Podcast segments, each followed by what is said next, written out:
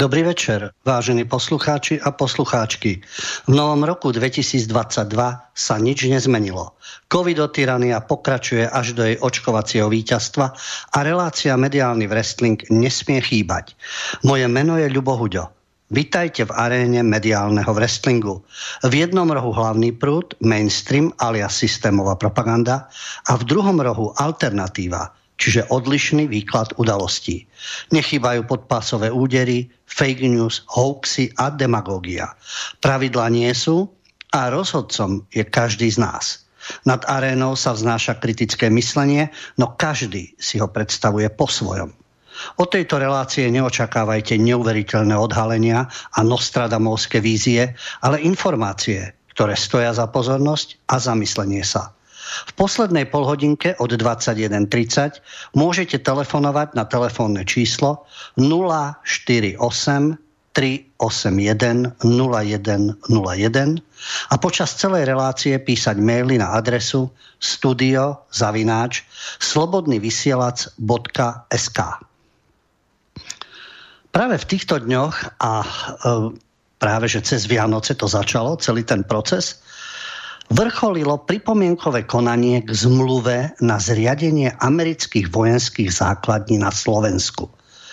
Rôzni odborníci z rezortov mohli podávať pripomienky práve od 14. decembra do 4. januára, čiže do dnes. Bolo to tak šikovne nastavené práve v tom období, keď je, dá sa povedať, určitá pasivita spoločenská, politická a ľudia sa skôr sústredujú na sviatky a chcú ako si vypnúť z toho všetkého aj politici. A takticky teda to bolo zvolené práve v týchto dňoch, aby sa rozhodovalo o amerických vojenských základniach na Slovensku. Zásadná vec, dostaneme sa teda, že čo je aj v rámci tej dohody a čo by to pre Slovensko znamenalo. Ale keďže hovoríme o mediálnom wrestlingu, celý čas e, v tom hlavnom mediálnom prúde a každoročne sa pripomínajú udalosti zo 68. o dočasnom pobyte sovietských vojsk na našom území, základne, čo to všetko znamenalo, otázka okupácie, vnúcovania systému, akési, akési vojenské ustráženie daného priestoru.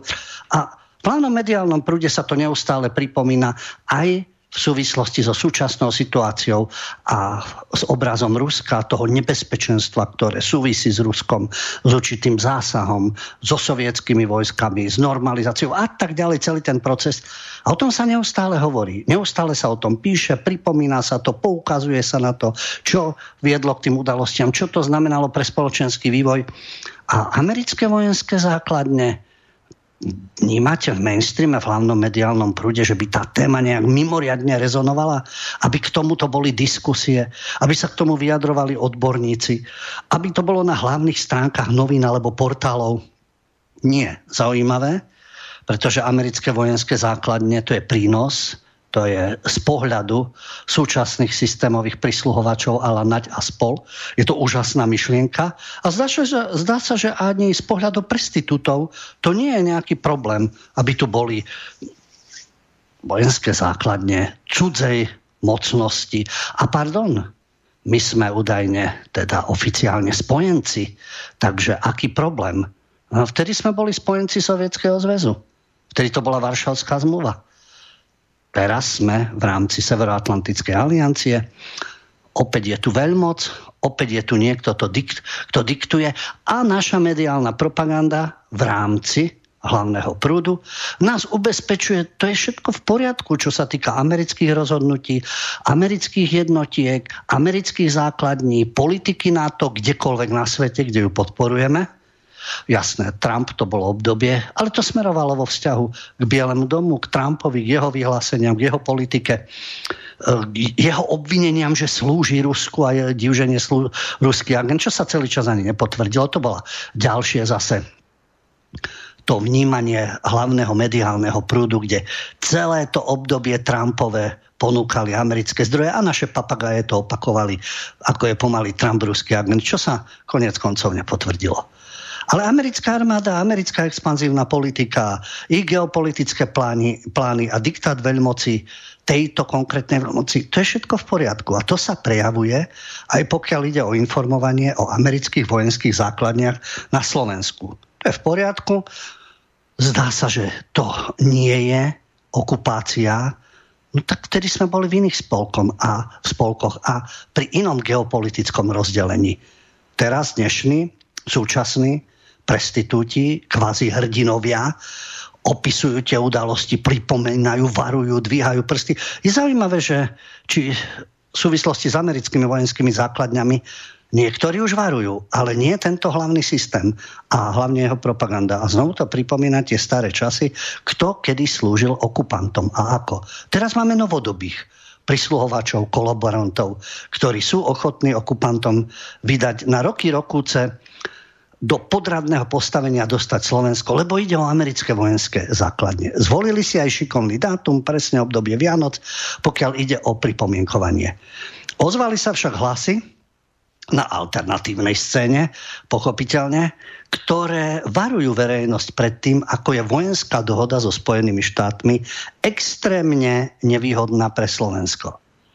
A preto sa pripravujú aj rôzne hromadné pripomienky.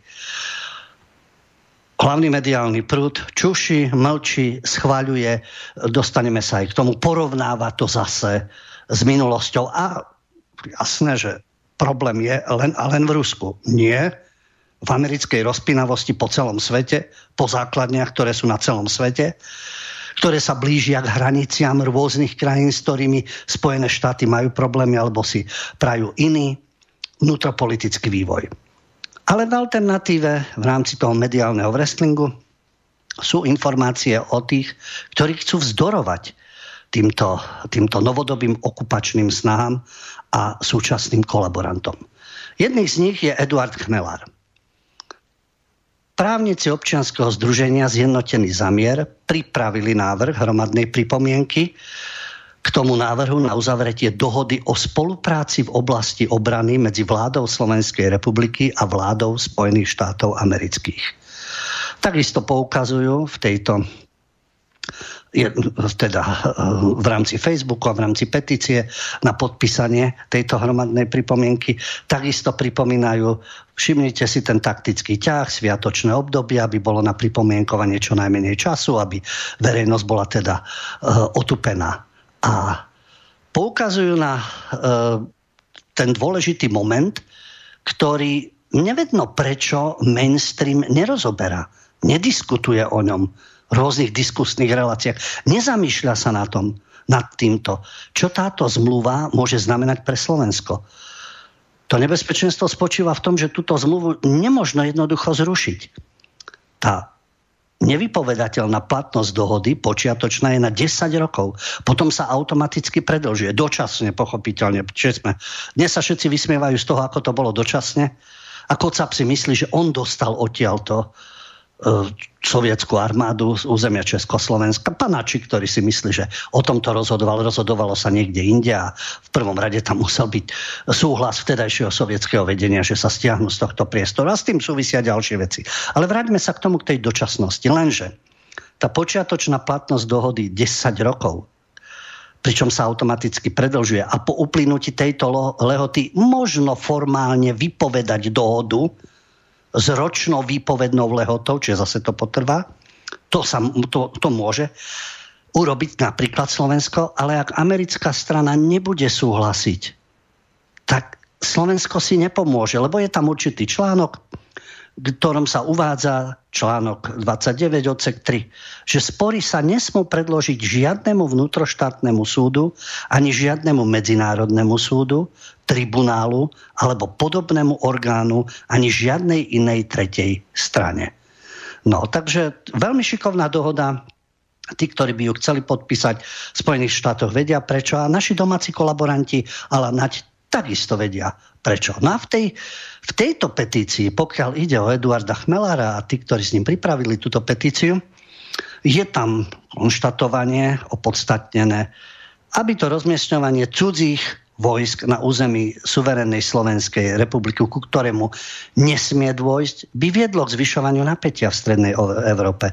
A preto v rámci tejto petície občania Slovenskej republiky žiadajú Národnú radu Slovenskej republiky, aby prijala ústavný zákon o zákaze dočasného či trvalého rozmiestnenia akýchkoľvek cudzích vojsk na území Slovenskej republiky. Starých okupantov nemusia vystriedať noví okupanti. Ale čo je zaujímavé? V rámci tohto petičného výboru, v ktorom je teda Eduard Chmelar, Iveta Kompišová, Branislav Fabry, je zaujímavé to, čo je pod petíciou. Čo sa stane s mojim podpisom pod petíciu? Portál, na ktorom je to uverejnené, spravuje občianske združenie Via Juris. Z toho vyplýva, že prevádzkovateľ spracúva všetky osobné údaje, ktoré sa týkajú fyzických osôb, ktoré sú zbierané prostredníctvom portálu a určuje účel a spôsob spracovania osobných údajov.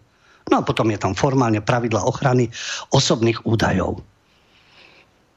Protest, petícia, pripomienka, hromadná pripomienka k americkým okupačným vojskám – a portál spravuje Via Juris.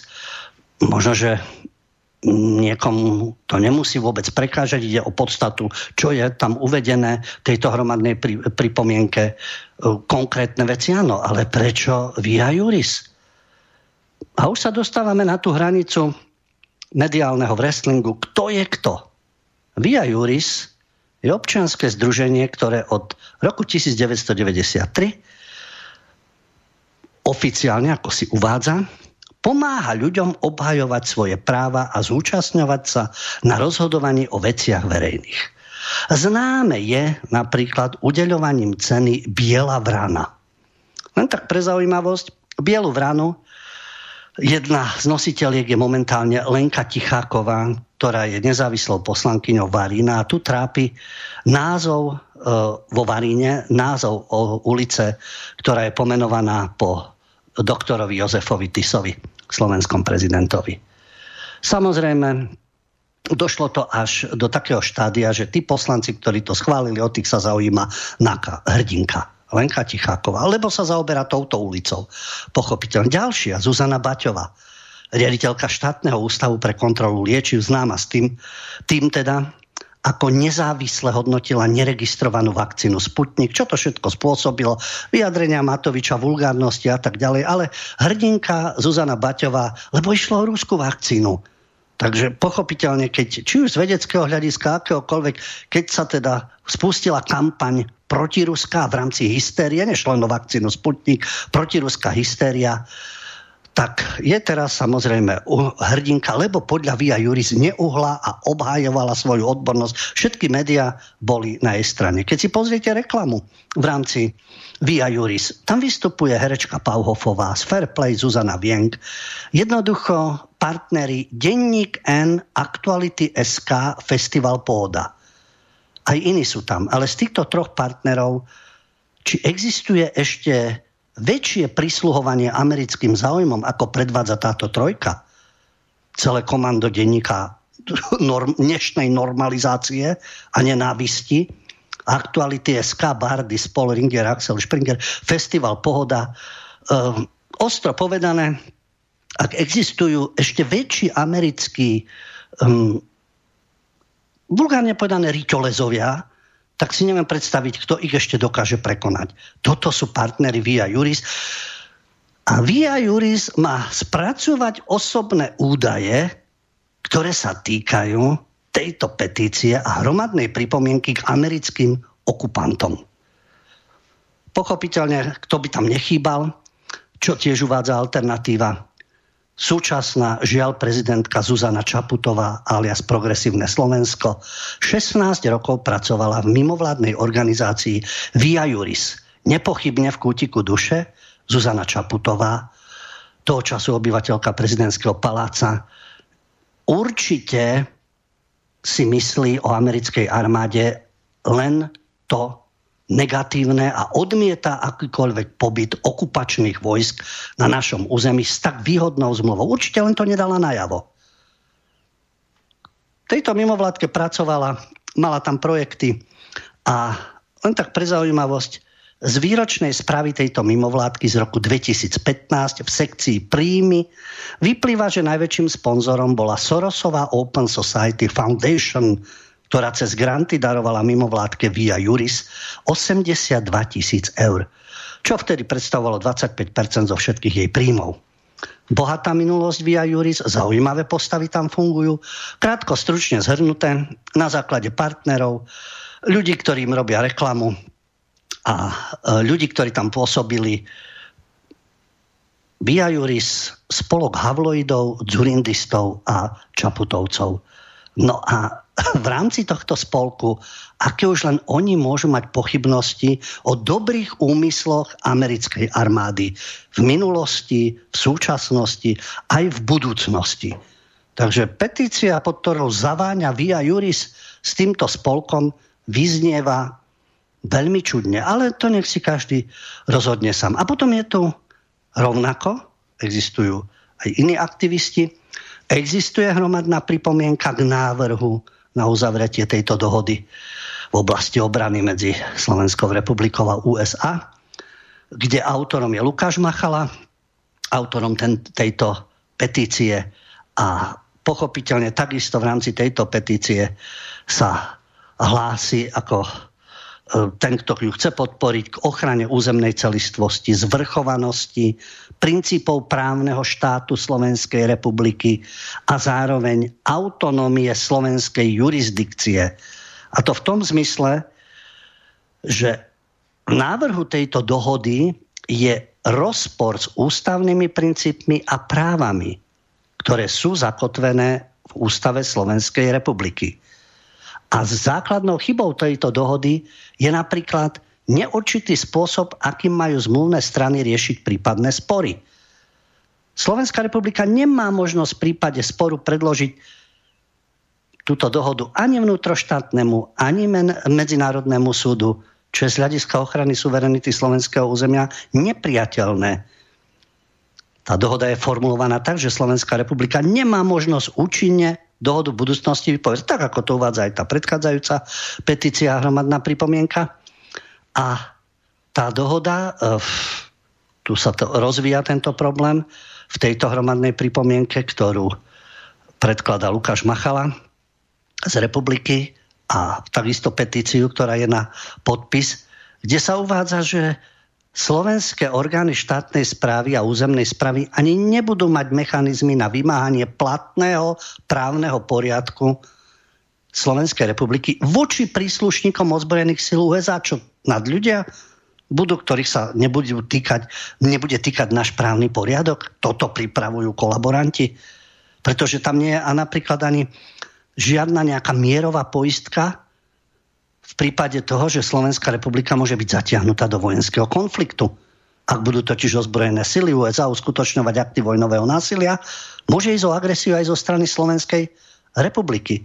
Takže v tejto petícii sa takisto požaduje bezpodmienečný zákaz dovozu, prechovávania, skladovania všetkých zbraní a zbraňových systémov, vrátanie jadrových zbraní na celom území Slovenskej republiky. A ďalší moment, ktorý tu je, je potrebné zachovať bezvýhradné a bezpodmienečné zvrchované právomoci slovenských orgánov v oblasti či už občianského práva, trestného, obchodného práva a tak ďalej a zabezpečiť nadradenosť slovenského práva pred akýmkoľvek iným právom, priamo alebo nepriamo implementovaným do návrhu tejto dohody. Takže pre koho je výhodná tá dohoda? Petícia na to poukazuje, ale bez via juris, kde zlyháva táto dôvera, aj keď oficiálne via juris napomáha občianskej spoločnosti, ale ten spolok, ktorý sa tam pohybuje, vyznieva veľmi čudne vo vzťahu k americkej armáde. Problémom, ktorý je v rámci mediálneho wrestlingu, prečo sa bod po bod nerozoberá táto dohoda, tieto výhrady, tieto petície, Prečo tam neexistuje žiadna iniciatíva napríklad partnerov via Juris?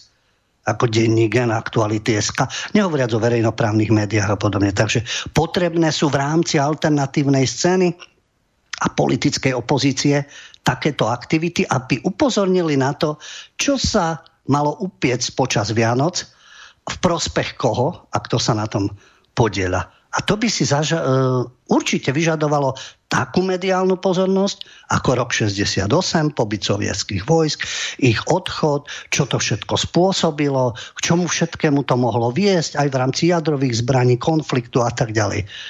A to na mediálnej scéne chyba. Prečo asi? No lebo je tu mediálny wrestling. Je tu oficiálna propaganda a iný výklad udalosti. No a pozrieme sa, ako vnímajú prestitúti svoje pôsobenie v rámci Slovenska, v rámci svojej slušnosti, kultúrnosti a zároveň aj vlne nenávisti na našej scéne, ale až po skladbe.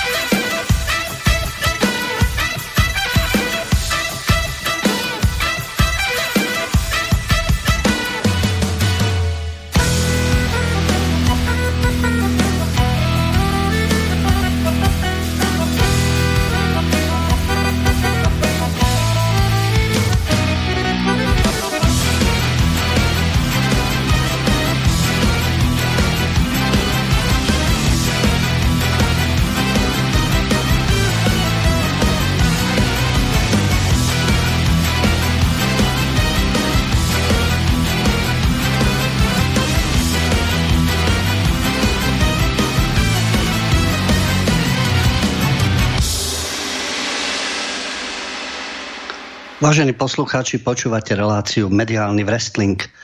Keďže hlavný mediálny prúd a hlavne jeho protagonistov, novinárov, ktorí sa oháňajú demokratickými princípmi, slušnosťou, objektívnosťou, znalosťami a tak ďalej, netrápia americké vojenské základne, ktoré by mali byť na našom území, ani zbranie, ktoré tu môžu byť umiestnené. A vôbec na hlavu postavená dohoda, ktorá nás stavia do úlohy lokajov a prisluhovačov a v prípadnom konflikte aj obetných barankov.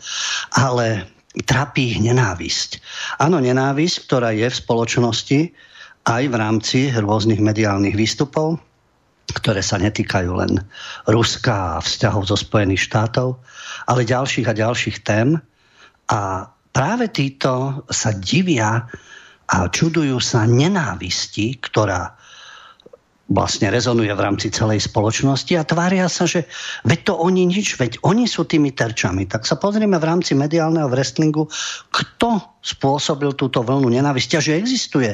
Aj z jednej, aj z druhej strany, no existuje. Ale zaujímavé, že tí, ktorí tu nenávisť podpaľovali, rozvírili, sa dnes tvária ako obete. Je to stará aj mediálna hra, kde útočník sa hrá na obeď. No a v tomto sú neprekonateľní práve niektorí slovenskí prestitúti a tí ďalší zase čušia pri tomto. Spomeniem v tejto súvislosti výstavu, ktorá bola svojho času eh, pred tromi rokmi, no 2022 len začal, čiže v 2018. Ivana Šáteková mala výstavu Hate Slováci v Stredoslovenskej galerii v Banskej Bystrici hejt ako nenávisníci. A táto Ivana Šáteková e, v rámci tejto svojej výstavy reagovala na slovenské tradičné hodnoty, už to tu máme pochopiteľne, lebo to je typické pre Slovákov, slovenské tradičné hodnoty ako xenofóbia, homofóbia, mizogínia, šovinizmus, rasizmus a antisemitizmus. Takto to schytali Slováci. To sú slovenské tradičné hodnoty. S týmto prišla tá umelkyňa a poukazovala na veci, ktoré sú aktuálne, boli vtedy, sú aj teraz, rôzne nové výrazy, like, dislike, hate, hoax, fake, fake news, kyberšikana. A čo s tým? Zakazovať, cenzurovať, ignorovať? Ako reagovať? Hneď vieme, kto je dobrý, kto zlý, lebo okamžite v rámci toho bola položená otázka diskutovať s náckami a konšpirátormi Čiže tí, ktorí nemajú ten správny názor, teraz sme sa k tomu dostali, ktorí neoslavujú americkú armádu a všetky dobrodružstva a okupácie a vplyv, ktorý má vo svete a zasahovanie do vnútorných záležitostí, no to sú náckovia a konšpirátori, pochopiteľne. Čo s nimi? Šáteková si takisto kládla otázku, či ich presviečať, alebo, ako sa slovensky hovorí, edukovať, čiže vzdelávať. No a čo s tým súčasné umenie? No tak zobrazila to tak, že v rámci sérii objektov s názvom Nedotknutelný vybrala podľa nej osobnosti, ja im hovorím osoby, určité osoby, ktoré sa pre svoje názory stretávajú s hejtovaním, čiže s nenávisťou a kyberšikanou. No a čo si myslíte? Kto sú tie obete, keď si zoberieme len mediálnu scénu? Monika Tódová, známa to hviezda z denníka nenávisti, Zuzana Kovačič-Hanzelová, pseudorevolucionárka z STV, ktorá chcela redakciu STV zmeniť na pobočku denníka N, dnes je teda v SME a tam má svoje vysielanie.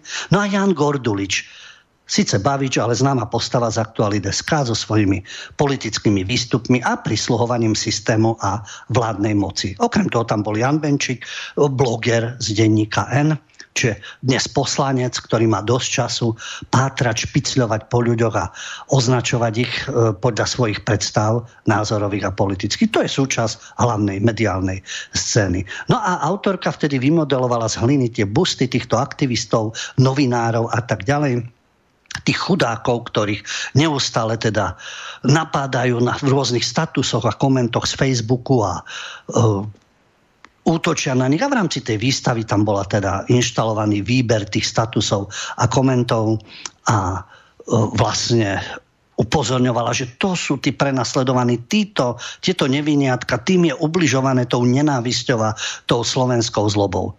No, vstup na vernisáž bol voľný, pochopiteľne, veď propaganda sa musí robiť. A navyše finančná podpora Bansko-Bystrického samozprávneho kraja. Bolo tam spomenuté meno Kovačič Hanzelová, nenávisť, statusy a podobne. A táto hviezdička súčasnej prosystémovej mediálnej scény oznámila, určite je to tragédia pre fanatikov z mainstreamu, a nadšencov eh, hlavného mediálneho prúdu, že odchádza preč z Facebooku. To je teraz také moderné, títo lepšo ľudia v úvodzovkách utekajú odtiaľto, lebo je tam, je tam nenávisť. A okrem nej ďalší moderátor Marcel Forgáč chvíľu moderoval aj Igorovú očkovaciu lotériu a odchádzal odtiaľ. Ale Zuzana Kovačič-Hanzilová napísala, že jej to psychicky nerobí dobre, pretože ju okýdávajú poslanci, politici na Facebooku a odišla na Instagram. Takže nič sa nedie. A niektorí vplyvní ľudia, a teraz to prichádza, e, čo jej nerobí psychicky dobre, pretože ju okydávajú, a niektorí absolútne bezvýznamní ľudia. Bolo by zaujímavé zistiť kategóriu, kto je absolútne bezvýznamný človek. Lebo v totalitných režimoch boli určené skupiny, či z rasového alebo triedného pôvodu alebo akéhokoľvek v iných systémoch, ktorí sú absolútne bezvýznamní. Demokratka Kovačič Hanzelová vníma určitých ľudí ako bezvýznamných, absolútne bezvýznamných. No a keďže e, jej to nedalo a ona nechce byť v priestore, pretože Facebook e, hlása nenávisť len voči týmto neviniatkám, nie voči ostatným ľuďom a znevažovaniu, k tomu sa dostaneme. A ju trápi, že hoci kto, hoci kto si obtiera ústa o vedcov, lekárov, novinárov, e, prosto normálnych, slušných ľudí. Ktorých novinárov sa opýtajme? Lekári sú takisto, majú rôzne, sú rôzne ľudia medzi lekármi a majú rozdielný názor napríklad aj na COVID. Medzi vedcami sú tiež rôzne typy ľudí, poplatné, predajné, ochotných za granty hlásať čokoľvek, vyberať určité fakty, tak ako medzi novinármi. Kto si o nich obtiera ústa? Aj oni si zrejme obtierajú ústa o niekoho iného. Takže Kovačič Hanzelová nám to vysvetlila, sú rôzne kategórie ľudí, e, prosto normálni, slušní, to je asi jej okolie, a potom sú bezvýznamní. Navyše v jednom rozhovore v denníku SME hovorila o tom, a teraz sa k tomu dostávame, tá nenávisť, to obtieranie sa a to hejtovanie, sa vyjadrila, že nezaočkovaní sú tí, ktorí nevedia robiť informované rozhodnutia. Ja len podotýkam, že je medzi nimi mnoho vzdelaných ľudí, aj lekárov, aj zdravotných sestier, aj rôznych odborníkov. Ale podľa Hanzel Kovačičovej, Kovačič Hanzelovej, nema, nerobia informované rozhodnutia, nemajú kritické myslenie ani vzdelanie na rozdiel od nej, lebo nie každý je obdarený tak ako ona. Tak to je ako prístup, e, ktorý ne, nevyvoláva nenávisť. Je taký ľudský, taký chápavý. No a k tomu sa pridáva poslanec, ktorý v denníku N teda sa štilizuje do pózy bojovníka proti fašizmu, ale slúži liberálnemu fašizmu, Jan Levoslav Benčík, ľudovo nazývaný ešte Benčík, ktorý napísal Kovačičovej Hanzelovej, že sa nemá vzdávať, lebo s chamraďou treba bojovať. Kto je tá chamrať? Určíme si. Tí, ktorí nie sú oddaní denníku N, tí, ktorí nemilujú Todovu, Hanzelovu, Benčíka, Čaputovu a tak ďalej, to je chamrať. Tam nie je nič nenávistné. A čo keď sa to otočí opačne, že oni sú tá chamrať. A oni by mali zmiznúť. A ich by mal niekto dehonestovať. Neviem, či by sa im to páčilo, ale pre nich je to chamrať, chamrať pochopiteľne a nevšetci sú obdaren, obdarení takými intelektuálnymi schopnosťami ako Kovačič Hanzelová. Čo je zaujímavé? Že táto uh, mainstreamová, ako oni hovoria, chamrať, či je to Benčík, Todová alebo Hanzelová, sa pri svojom jemnocite napríklad nepozastavili nad tým, keď už hovoríme o nenávisti, keď dávno, pradávno, nie že by pred našim letopočtom, ale predtým, ako to vzniklo už aj teraz v súvislosti s covidom a rôzne nenávistné statusy a spoločenskej situácii, tu bola jedna zaujímavá stránka je Zomri, mimoriadne vtipná, prosystémový humor, kde používali termín, e, je to vulgárne, ale citujem, čo sa týka národne orientovaných ľudí, ľudí s konzervatívnym myslením, s, tradi- s tradicionalistickými názormi, odmietajúci liberálny fašizmus a neoliberálnu propagandu, to všetko pre zomri, pre túto stránku, boli prakokoti. To je tiež také nenávisné, veľmi kultivované. A vtedy Kovačič Hanzelová neprotestovala Nenapísala, že vážený, ale to už je trošku za hranicou, nie? Ľudí len preto, že vám nevyhovujú názor, však humor si robme. Ale prakokoti? A kto bol medzi týmito adminmi zomri? Okrem toho, že je to trojica ako Daniel Podhradský, Eduard Galo a Peter Valovič, posledne menovaný. Bývalý zamestnanec RTVS, redaktor, písal aj pre portál SME.sk Vtedy to Kovačič Hanzelovej neprekážalo, že takýto, takáto utajená krysa, lebo oni boli odhalení Denim, ktorý tu bol minule, Daniel Bombic ako host, on demaskoval týchto ľudí, kto sú, čo sú, pretože e, urážanie, znevažovanie, e, až by som povedal hraničiace e, s podnetmi na pohrdanie, nenávisť a e, ďalšie fyzické aktivity, ale len e, humorom, pochopiteľne humorom. Keď sa týka ich humor, je to nepriateľné. Nie, z Čaputovej sa humor nerobí, pochopiteľne. Z európskych komisárov sa humor nerobí. Z imigrantov sa humor nerobí. Z LGBT a tak ďalej a tak ďalej. Majú oni svojich vyvolených, no čudujete sa, Smeska a e, Hanzelovej kamaráti. Vtedy im vulgarita, nenávisť a sprostota neprekážala. Ďalší s určitou dávkou veľmi kultivovaného prístupu, ktorý určite nemôže vyvolávať nenávisť a ktorý neuráža slušných ľudí. Martin Šimečka, editor, bývalý editor týždenníka Respekt, predseda redakčnej rady denníka N, keď svojho času pred Európskym samitom v Bratislave napísal, Bratislava je dobité mesto, ktoré Slováci obsadili až po druhej svetovej vojne, keď z neho vypudili dve tretiny jeho pôvodných obyvateľov, Židov poslali na smrť a Nemcov i Maďarov vyhnali a urobili s ním to isté, čo s mestom robia všetci dobyvatelia. Vnútili mu svoje barbarstvo. Slováci, barbári, vyhnali z Bratislavy tých vyvolených. To nie je vôbec o nenávisti celému národu a obyvateľom, slovenským obyvateľom Bratislavy, vynadať do barbarov a predhádzovať nejaké historické účty. To je veľmi láskavé očimečku. Prečo by ho mal mať niekto v tomto zmysle rád? Barbary. Ďalší, ktorí pre ktorých e, Kovačič Hanzelová a ktorých Benčík nepovažuje za chamrať a pre ktorých sa neodchádzalo z Facebooku Peter Šúc, tiež náhodou zo SME. Písal, že neočkovaní by mali kvičať ako svine na bytunku. To vôbec nie je o nenávisti. To je veľmi také, ale nadsadené, pochopiteľne. Arpi Šoltes, Aktuality SK, spomínal som Via Juris, Láska k US Army. Systémom pretlačený spisovateľ, novinár sa vyjadril o Slovákoch Slováci, to je taká tá čvarga z východnej Európy, tiež veľmi láskavé. Nedávno Henrieta Hajtová, nie Hejtová, nomen omen Hajtová, takisto slušno človek z kancelárie, žiaľ prezidentky Čaputovej, na Instagrame mala fotku Národného pochodu za život, na ktorom sa zúčastnilo 50 tisíc ľudí a pripísala k nej inkvizítori, pokryci, pedofili, uchyláci.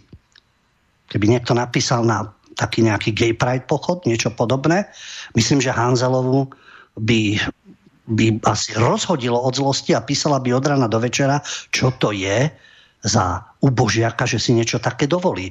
No zdá sa, že Henrieta Hajtova nie je chamrať a ubožiak a nevyvoláva nenávisť. No a perlička všetkého, kde ani Benčík sa neozval, ani Hanzelovu to netrápilo. To je ten povistný Emil Kohodal, študent gymnázia, dieťa z prominentnej prosystémovej rodiny, ktorý svojho času na Facebooku napísal všetkým tým, ktorí majú iný názor to bola skupina Slovenský národ, spamätaj sa, a Hodal, ako ešte študenti gymnázia tam napísal. Budeme vás strieľať, nech žije EÚ. Ste hlupí a nevzdelaní.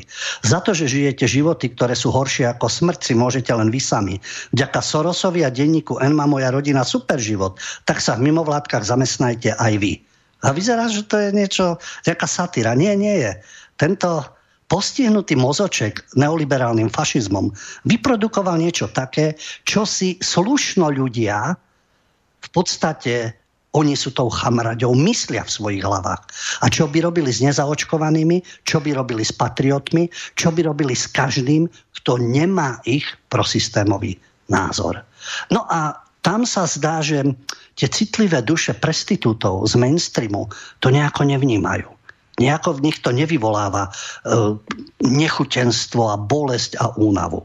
Po skladbe pokračujeme v našej téme.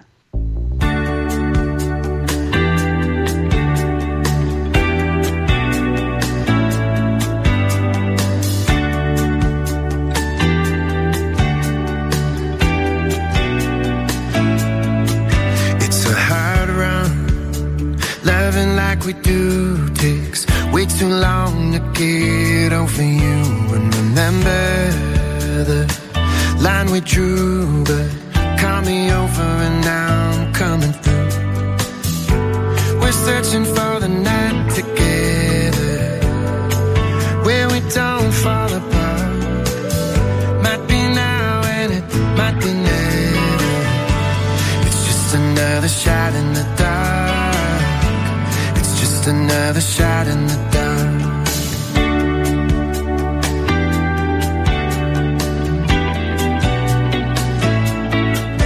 And I wonder what it all means. Strange conversation with you in my dreams, and I don't know what I'm gonna do. I've loved seven other women, and they all were you.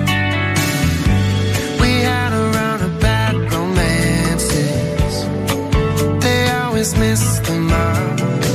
So close your eyes now and take your chances. It's just another shot in the dark. It's just another shot in the dark.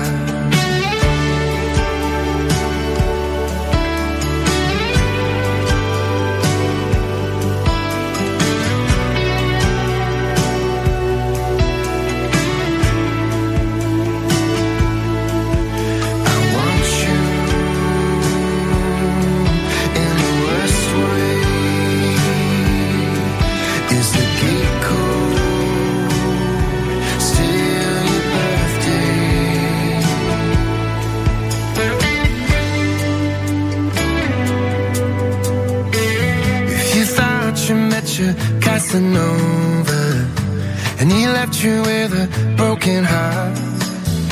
Remember when it's done and over. It was only just a shot in the dark. It was only just a shot in the dark. It's just another shot in the dark. It's just another shot in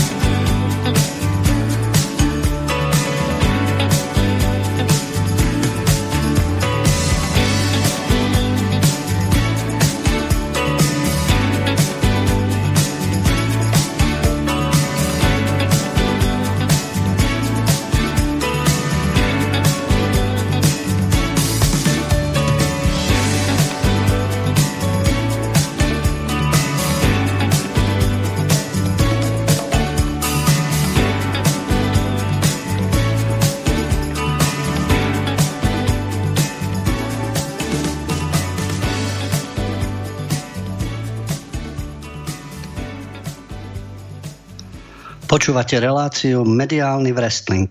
Od 21.30 môžete telefonovať na telefónne číslo 048 381 0101 a počas celej relácie písať svoje maily na adresu studio zavináč slobodnyvysielac.sk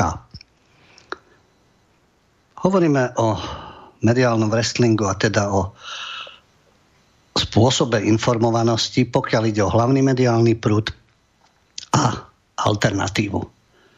V rámci hlavného mediálneho prúdu je momentálne obrovská kampaň, pokiaľ ide o COVID a očkovanie.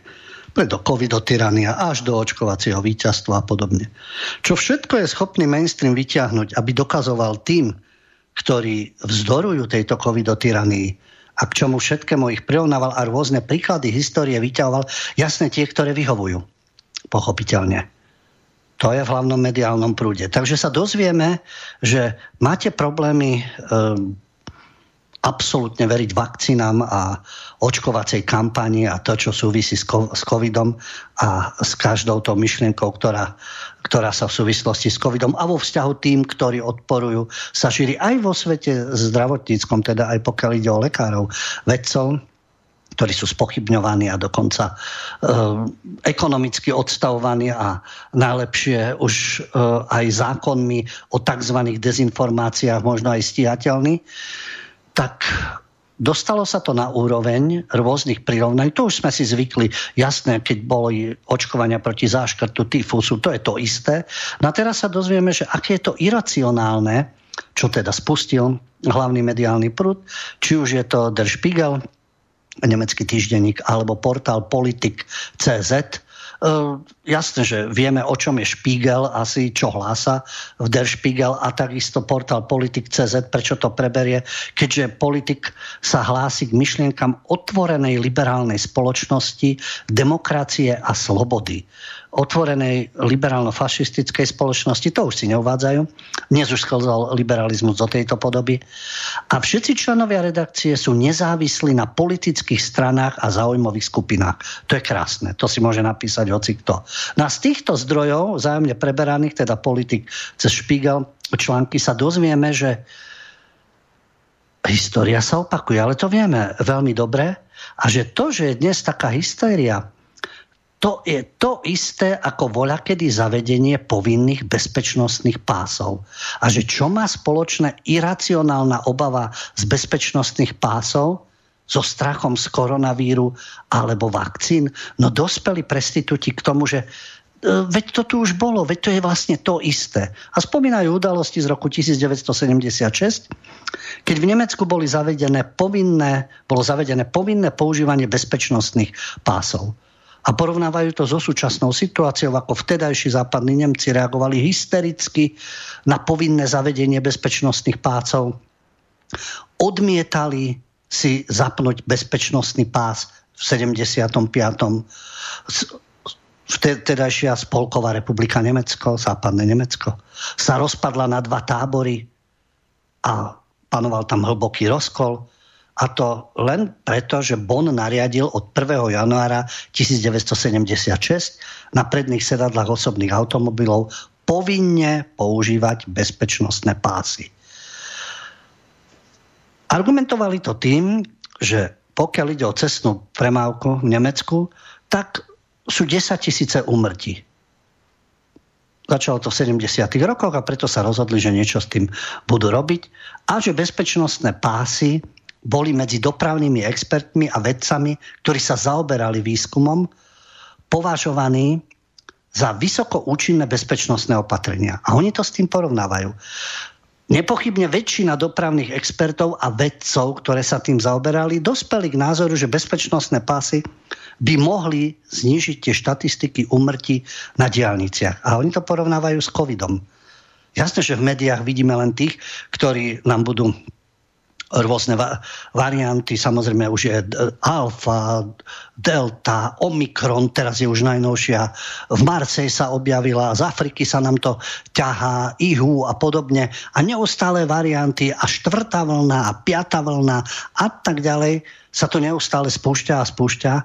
A tu už panujú pochybnosti a opodstatnené a nie len medzi laickou verejnosťou, Takže bolo by zaujímavé už, keď uvádzajú ten problém, že to je rovnaké ako s bezpečnostnými pásmi, keď si zoberieme tú komunitu dopravných expertov a vedcov, ktorí sa vtedy zaoberali výskumom bezpečnostných pásov a vplyvu na bezpečnú jazdu a počty úmrtí na diálniciach.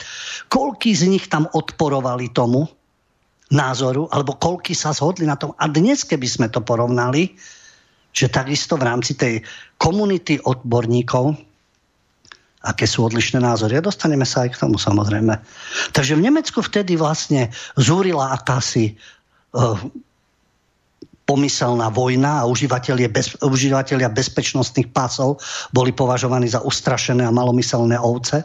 A naopak, užívateľia obvi- e, bezpečnostných pásov zase obviňovali odporcov, že sú nezodpovední, arogantní, eko, egoistickí a podobne a požadovali napríklad zákaz šoferovania pre tých, ktorí bezpečnostné pásy odmietajú. Aspoň vidieť, čo v ľudských mysliach môže vzniknúť. Stačí tú spoločnosť rozdeliť a mediálnou masážou vytvárať tábory a podobne. A záver v rámci toho špíglu, tohto liberálneho zdroja politik CZ, je, že na rozdiel od odmietačov bezpečnostných pásov v roku 1976 sú korona popierači iba malou skupinkou ľudí. Takže porovnali to s bezpečnostnými pásmi. Učí, na niekoho možno účinná propaganda keď to porovná, že vážený, a taký problém bol. A pozrite sa, ako sa bezpečnostné pásy osvedčili. A to idú porovnávať s vakcínou. To idú porovnávať s vedeckými argumentami ľudí, ktorí sa pohybujú aj v tej oblasti a majú na to úplne iný názor, ale ktorí nedostanú mediálny priestor v hlavnom mediálnom prúde. Ale za to nám tu budú vyťahovať 70. roky a bezpečnostné pásy a porovnávať to s niečím takým. No, nečudo, že vyťahujú sa všelijaké argumenty a je tá kampaň obrovská. To bolo zahraničie. Pozrieme sa na našu scénu, čo stvárajú prestitúti v rámci tejto, tejto covido, covido demagogie a covido propagandy. Sa dozvieme od redaktora Petra Gettinga, známa to firma, odmeňovaný Blnaj Brida, obľúbenec Sorosovcov, človek, ktorý neustále útočil na všetko slovenské národné v plus 7 dní a rôznych iných zdrojoch ten prišiel s tou e, ďalšou myšlienkou, že tie očkovania, to už tu bolo pred dvoma storočiami, očkovanie proti kiahňam, už vtedy bolo určité antivaxerstvo, len nebol internet a antivaxery nie sú ničím novým, už vtedy sa objavili a porovnáva to s tým obdobím, ako keby dnešní ľudia absolútne nevzdelaní a neznali, boli na úrovni teda spred dvoch storočí a bránili sa tomu očkovaniu.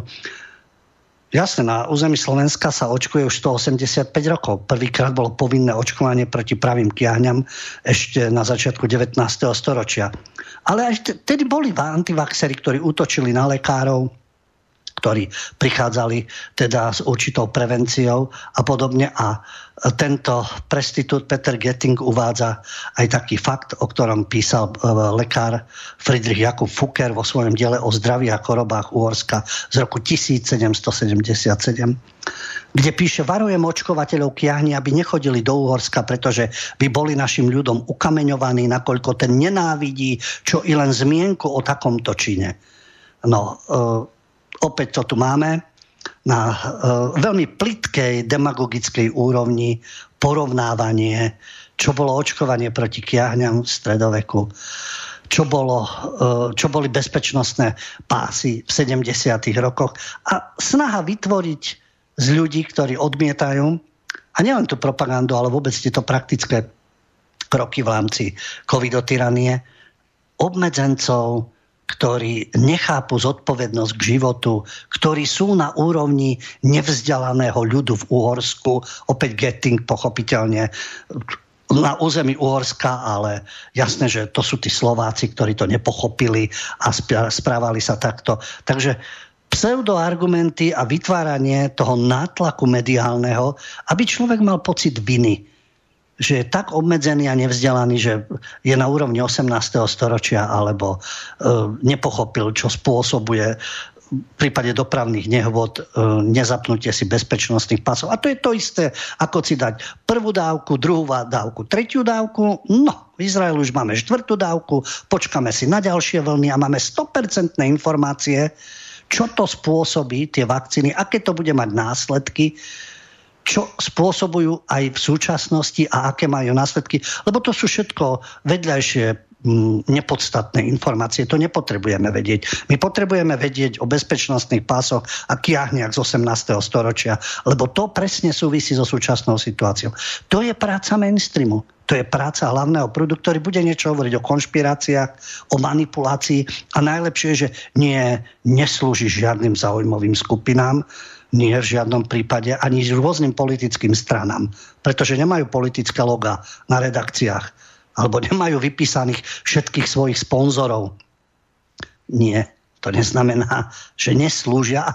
V tej tvorbe sa to prejavuje, lebo ani snaha o nejakú objektivitu. Ale neprekvapuje. Je to prax mainstreamu a to, čo vidí na alternatíve mainstream, to sám vlastne pácha. No a keď treba obmedzovať a cenzurovať, no tak vzor máme pochopiteľne z vyspelej západnej civilizácie a zo sveta e, v rámci Spojených štátov amerických sociálna sieť Twitter natrvalo zrušila osobný účet americkej republikánskej kongresmenky Marjorie Taylorovej Greenovej, lebo porušila pravidlá, ktoré zakazujú šírenie dezinformácií o chorobe COVID-19. Nesmie si písať, aký má na to názor. Kongresmanka za štát Georgia Taylorová Greenová je známa protivakcinačnými tvrdeniami a má rôzne vyhlásenia o koronavírusovej pandémii. No a predstavitelia Twitteru informovali, že jej osobný účet rušia pre porušovanie pravidiel o šírení dezinformácií.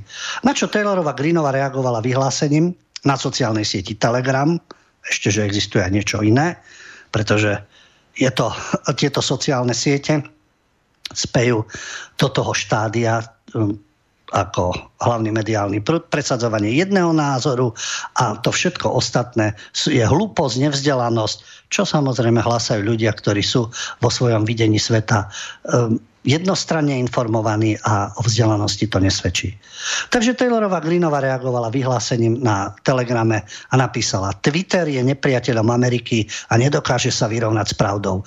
To je v poriadku ja Amerike ukážem, že ich nepotrebujeme a je čas poraziť našich nepriateľov. Sociálna sieť Twitter má smernice. 5 porušení pravidel znamená úplné a trvalé zrušenie účtu. Kongresmanka už mala problém na svojom účte, keď napísala, že Úrad pre kontrolu potravín a liečiv by nemal schváliť protikovidové vakcíny, pretože nespomaľujú šírenie koronavírusu SARS-CoV-2. Či sa mýlila, nemýlila, že zaočkovaní šíria takisto. Áno, má to ľahší priebeh, máme milión argumentov okolo, ale ako to, že zaočkovaní ľudia prvou, druhou dávkou naďalej šíria tú chorobu. Nehovoriac o tom, čo sa vyrába so štatistikmi, čo je príčina umrtí e, v prípade pacientov, ktorí majú ešte kvantum iných problémov oproti covidu, teda s covidom, no a potom sa to samozrejme zvedie všetko na covid. Takže ako je to s tým koronavírusom SARS-CoV-2, ako je to s vakcínami. Na Twitter takisto uviedla, že umrtia spôsobené očkovaním sa v USA kedysi brali vážne. Avšak teraz je ignorovaný extrémne vysoký počet umrtí spôsobených očkovaním. No, samozrejme, že došlo k tomuto zablokovaniu a netýka sa to len Greenovej, takýto postup bol uplatnený aj proti odchádzajúcemu bývalému prezidentovi Spojených štátov Donaldovi Trumpovi, keď bol zase útok na sídlo kongresu vo Washingtone. Aj Facebook ho samozrejme zablokoval. Takže tento prístup zdá sa, že je veľmi účinný, ale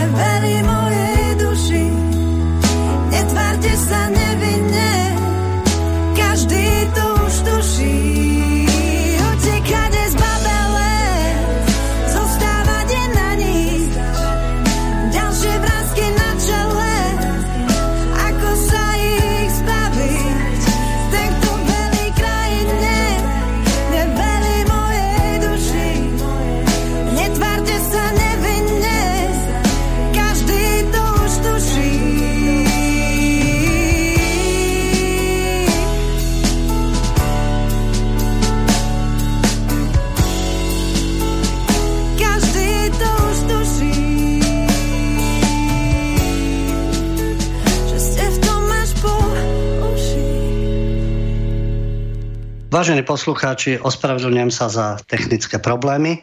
Nastali nejaké technické problémy, takže môžeme pokračovať ďalej. Stále môžete od 21.30 telefonovať na telefónne číslo 048 381 0101 a počas celej relácie písať na adresu studio zavináč slobodnyvysielac.sk Hovorili sme o tom, ako kampaň sa spúšťa v súvislosti s covidom, aké prirovnania existujú, zároveň ako sú trestaní ľudia, blokovaní, aby sa nevyjadrovali. Nemusíme súhlasiť s ich názorom, ale aj priestor sociálnych sietí sa čistí v tom zmysle, aby sa tam neobjavovali e, informácie, ktoré nevyhovujú systému. Je to prípad Marjorie Taylorovej Greenovej, keď jej Twitter natrvalo zrušil osobný účet.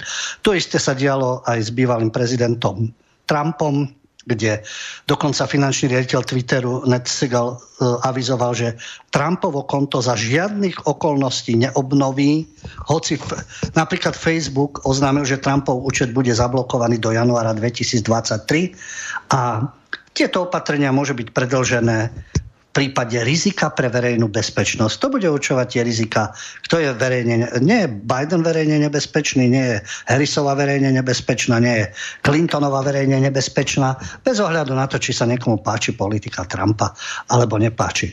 To je oficiálny prístup. Vidíme, ako sa správa Facebook, Twitter, tak ide. Takisto mainstreamu ide po ruke, ale ešte ako tak tie sociálne siete fungujú. Telegram sú iné možnosti, V-kontakt a politici, ktorí majú teda odlišné názory, alebo aj aktivisti rôzne občiansky, majú ešte ten priestor, ktorý, ktorý by mainstream najradšej zrušil, pretože zdá sa, že e, nejaká diskusia e, je okamžite zavrhnutá, ak názorovo nevyhovuje a tí ľudia sú dehonestovaní. A potom je tu iný názor človeka, ktorý nemusí byť profesionálny novinár, ale žije v tej oblasti a zdá sa, že podáva iné informácie ako mainstream. Klame tu niekto, zavádza a s akým úmyslom. Je to prípad mm, Jižiho Postraneckého, je to český, bývalý český herec, ktorý z Československa emigroval len niekoľko mesiacov pred Zamatovou fraškou v 89. a žije v súčasnosti e, na Floride. A hovorí o svojich skúsenostiach. V českých parlamentných listoch v porovnaní s tým, čo sa písalo, hovorí o iných skúsenostiach. Otázka je, prečo by to robil? Aký zámer by mal zavádzať, klamať, alebo komu by to poslúžilo? Pretože podáva úplne iný obraz, ako napríklad je o Spojených štátoch v mainstreame. Hovorí o tom, ako bez rušok, bez covidových pasov, s otvorenými podnikmi sa žije na Floride. A vysvetľuje teda, že na Floridu prichádzajú ľudia práve preto, že, že školy, verejné služby a tak ďalej na Floride na rozdiel od ostatných fungujú v tom zmysle, že pred dvoma rokmi teda guvernér, e, je to republikánsky guvernér Ronald Ron DeSantis a je momentálne obľúbený, pretože pred e, dvoma rokmi na začiatku teda zavrel e, školy, verejné budovy a tak ďalej a to bolo predtým rozhodnutie. Teraz je všade živo, chodí sa bez rušok, bez očkovacej šikany, bez obmedzení a to presadil aj v rámci Floridy. Nikto nesmie nikoho nutiť nosiť rúška alebo, očko, alebo nutiť k očkovaniu, pretože to by bolo považované za porušovanie ľudských práv. No a takisto umožnil ľuďom, aby, sa, aby pracovali a vlastne ochránil biznis v celom štáte. A hovorí o tom práve tento emigrant, bývalý herec Iži Postránecký, ktorý žil predtým v Las Vegas, kde hovorí, je situácia úplne opačná. V Nevade je demokratický guvernér Steve Sisolak. Ten všetko zavrel. Nepozeral sa aj na to, že čo vlastne Las Vegas žije. Ľudia na 15 mesiacov prišli o prácu, brali podporu od federálnej vlády. Niektorí kvôli tomu stratili aj bývanie. A podľa jeho názoru je celá táto hystéria okolo COVID-19 politickou záležitosťou. Dobre, nie je to lekár, nie je to odborník v tomto zmysle, ale je to človek, ktorý tam žije a vidí, čo sa okolo neho deje a ako to ľudia vnímajú a my dostávame len jednu verziu udalostí.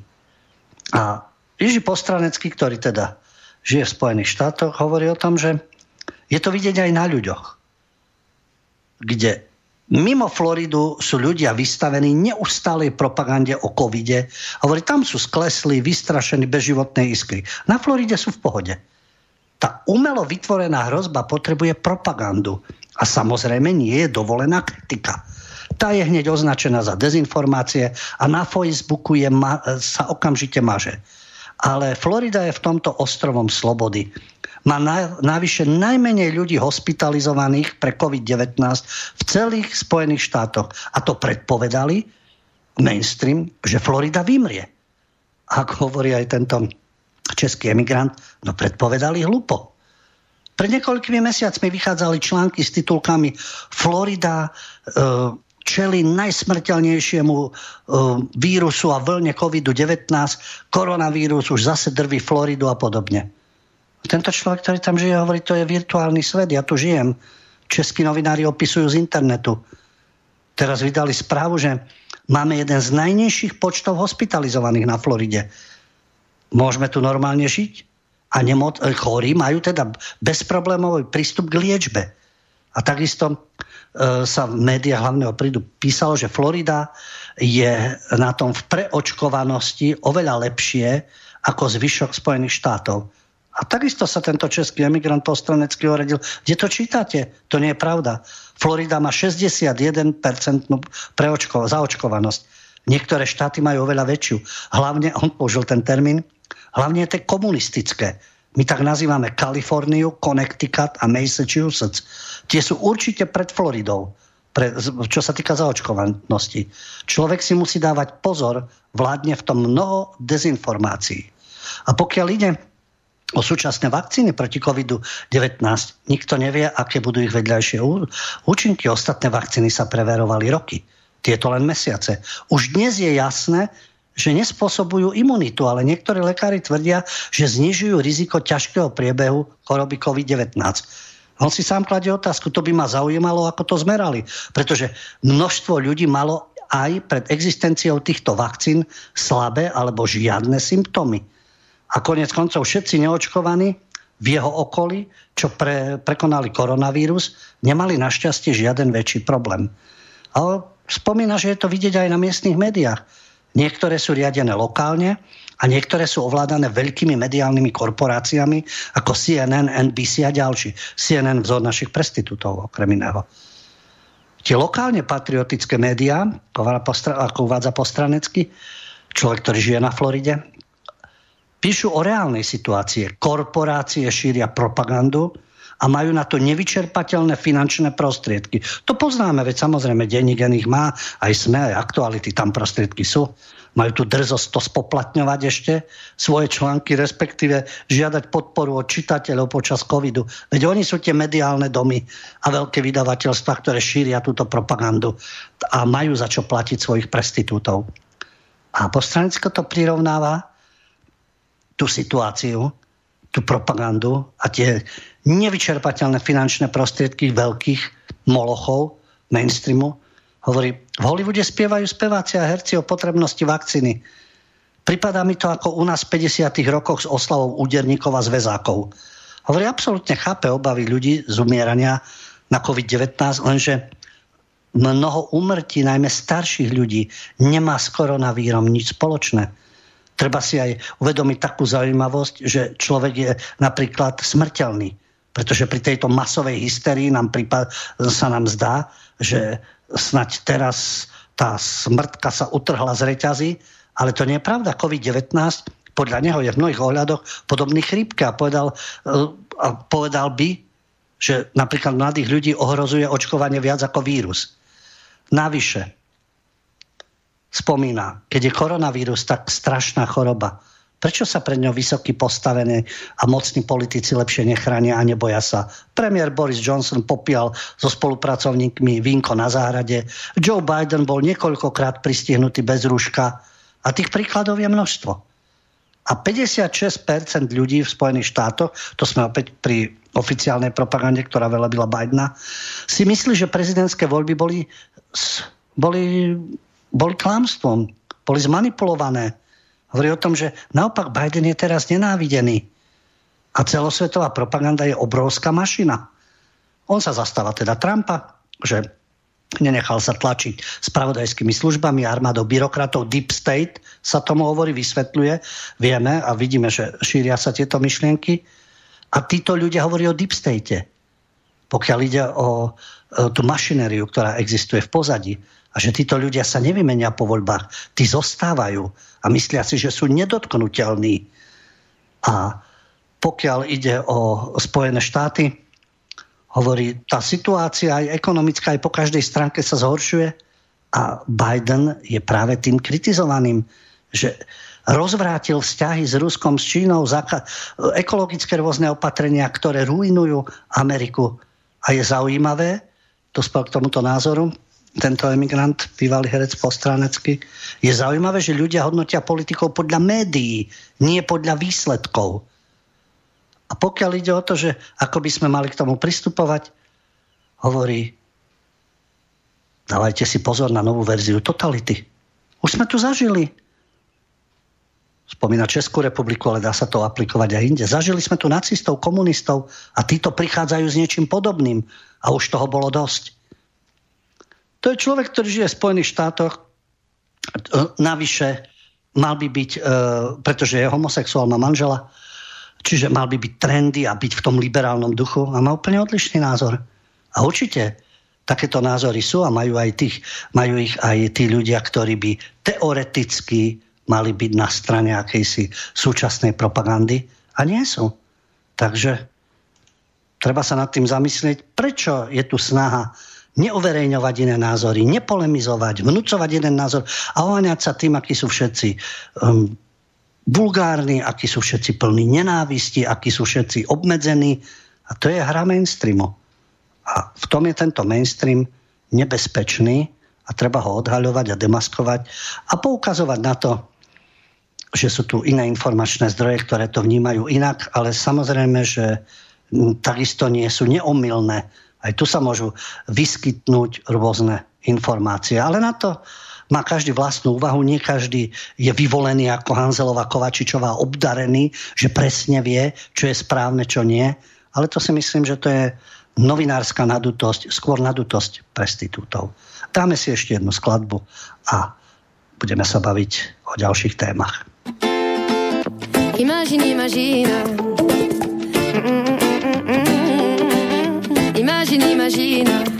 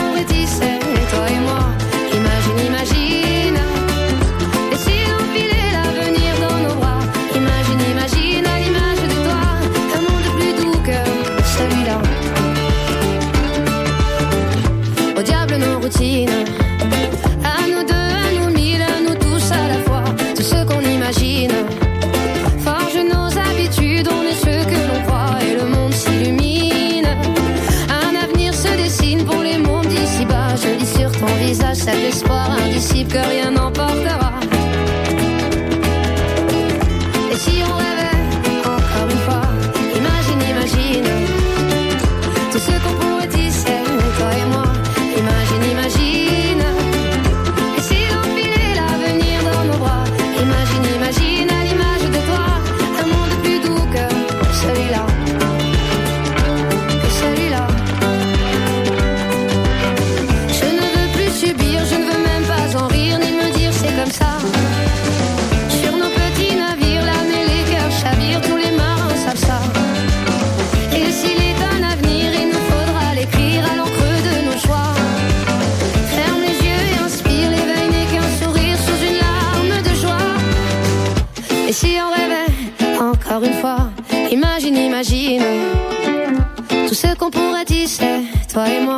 moi. Imagine, imagine.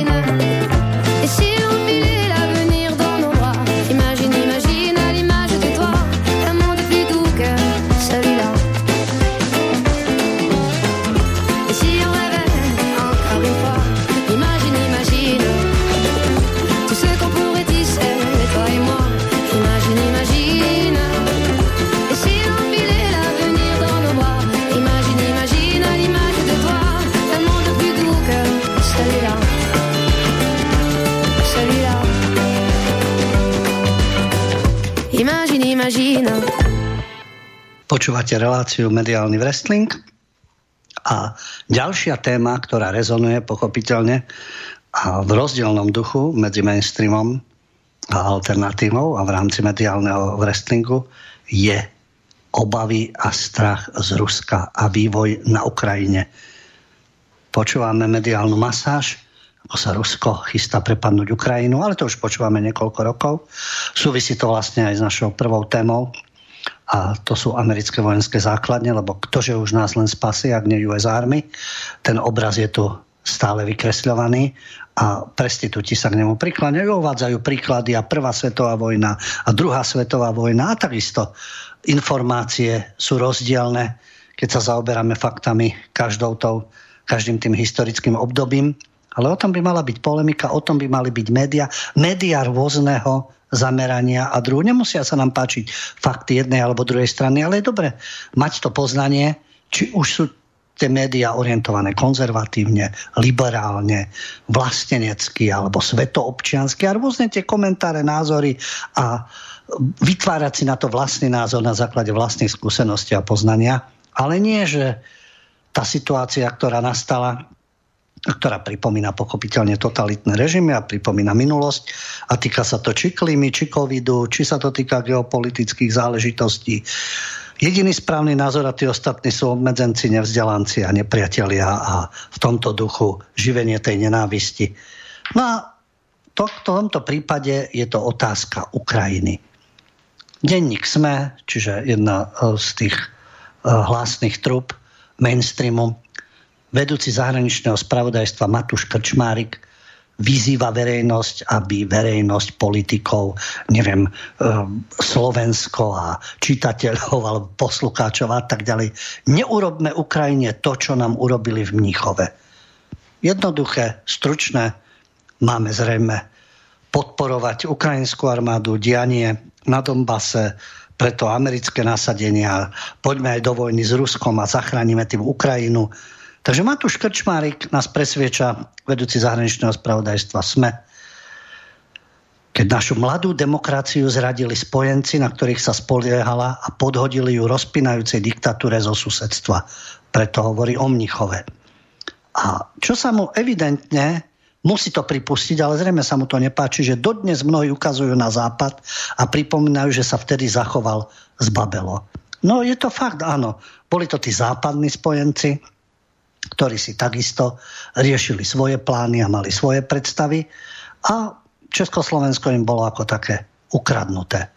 To sa spomenie okrajovo, ale okamžite to treba stotožniť pochopiteľne s Ruskom. A na to sú prestitúti odborníci. Takisto aj spomínaný Matúš Krčmarik, keď okamžite uvádza v tej súvislosti, že je paradoxné, že množina pripomínačov tejto neslávnej časti histórie, pripomínači, to tiež znie tak veľmi čudne, láskavo, neslávnej časti histórie, no ostatná časť histórie, hlavne západnej civilizácie, bola vždy slávna.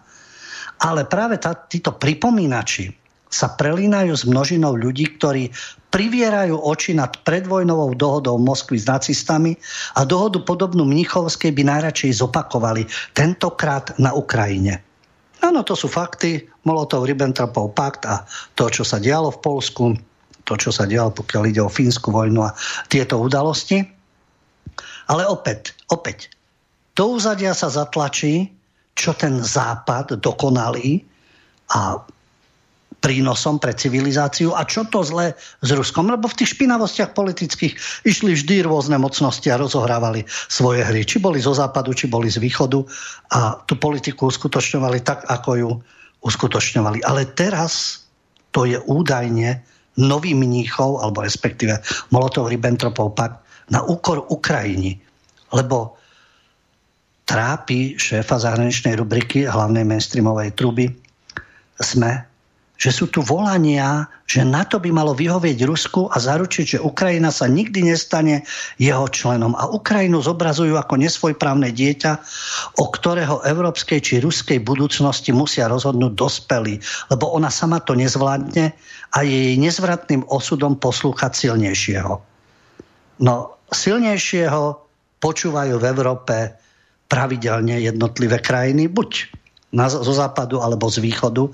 Takže aj dnes Ukrajina počúva e, tzv. silnejšieho. Veď vystúpenie Nulendovej, či Krčmárik stratil pamäť, alebo čo, čo sa dialo na Majdane, keď tam chodili aj z Európskej únie, aj Američania. A kto mal rozhodujúce slovo? Kto bol silnejší? Predstavitelia Európskej únie?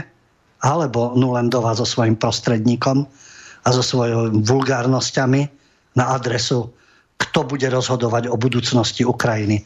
Takže áno, dobre, Moskva nemá rozhodovať, Rusko nemá rozhodovať, ale Spojené štáty budú rozhodovať, lebo to je v záujme koho? Pre Ukrajinu uh, je to utrpenie, čo tam nastalo. A nielen v súvislosti s Donbasom, s ekonomickou situáciou, s oligarchami, uh, s tým, ako žije väčšina obyvateľstva. To podnecovanie konfliktov, vojen a podobne, to Ukrajine vôbec neprospieva. A bohatnú z toho len určité skupiny, určité skupiny obyvateľstva.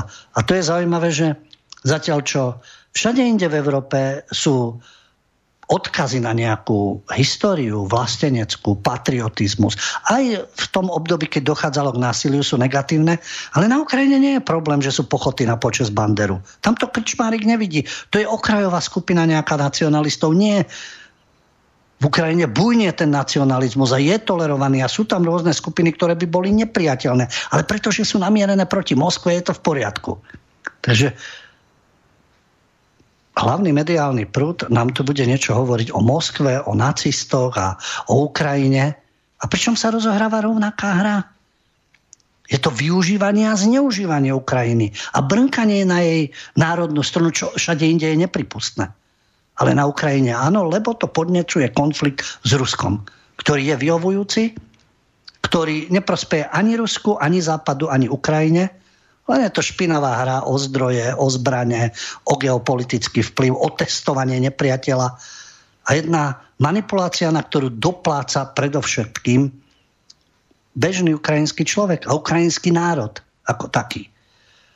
Otázke Donbasu nie je predsa riešením provokovanie konfliktu a ešte pre istotu by sme tu mali mať hrdinskú US Army aj s jadrovými zbraniami, keby náhodou trebalo bojovať za Ukrajinu. Za Ukrajinu možno bojovať tým, že sa bude presadzovať mierové riešenie.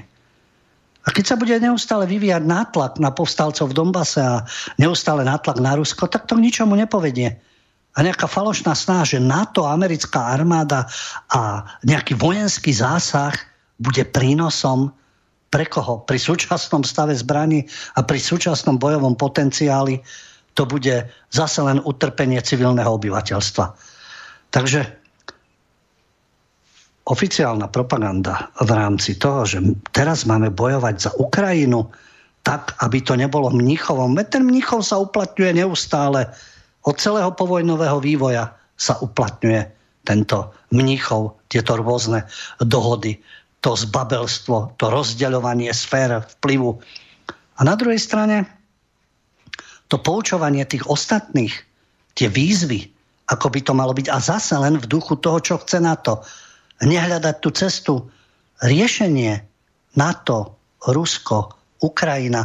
Jasné, že vzhľadom na tie historické udalosti, na to násilie, ktoré všetko tam už bolo spáchané, na tie, na tie plány, ktoré sú, je ťažko hľadať zmierenie, napriek tomu, že už prešli roky a nikto z toho nemá nejaké, nejaké výsady ani prosperitu. Myslím, nie jednotlivé politické osoby a určité zaujímavé skupiny a určití zbohatlíci, ale v rámci celého, celého štátu alebo národa tam úspech alebo napredovanie nie je, skôr negatívne, negatívny vývoj.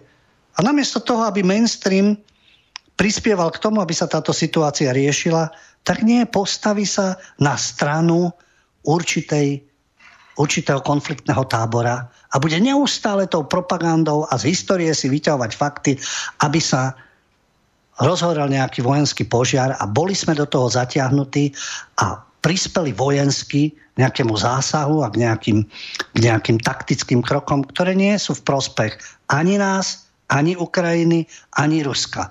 A to je celý ten problém, ktorý bol aj na začiatku so základňami a kláňaniu sa okupantov zo západu a z východu. Jasné, že tie výhrady, no čo my, túto maličký štátik a ostatné v Európe môžeme proti tomu, takže sa budeme podriadovať a bude to o tej hre silnejšieho. Len včera bol silnejší sovietský zväz, v tom priestore myslím, v tomto danom priestore a dnes je, sú v tomto priestore silnejšie Spojené štáty. A uvedomiť si, že vzájomný konflikt ničomu nepovedie, to by už mohol jeden skúsený novin, novinár pochopiť, nie prestitút, ktorému sa neštíti podnecovať vojnové nálady. Dáme si skladbu, po ktorej môžete telefonovať na telefónne číslo 048 381 0101 a písať svoje maily na adresu studio zavináč slobodnyvysielac.sk.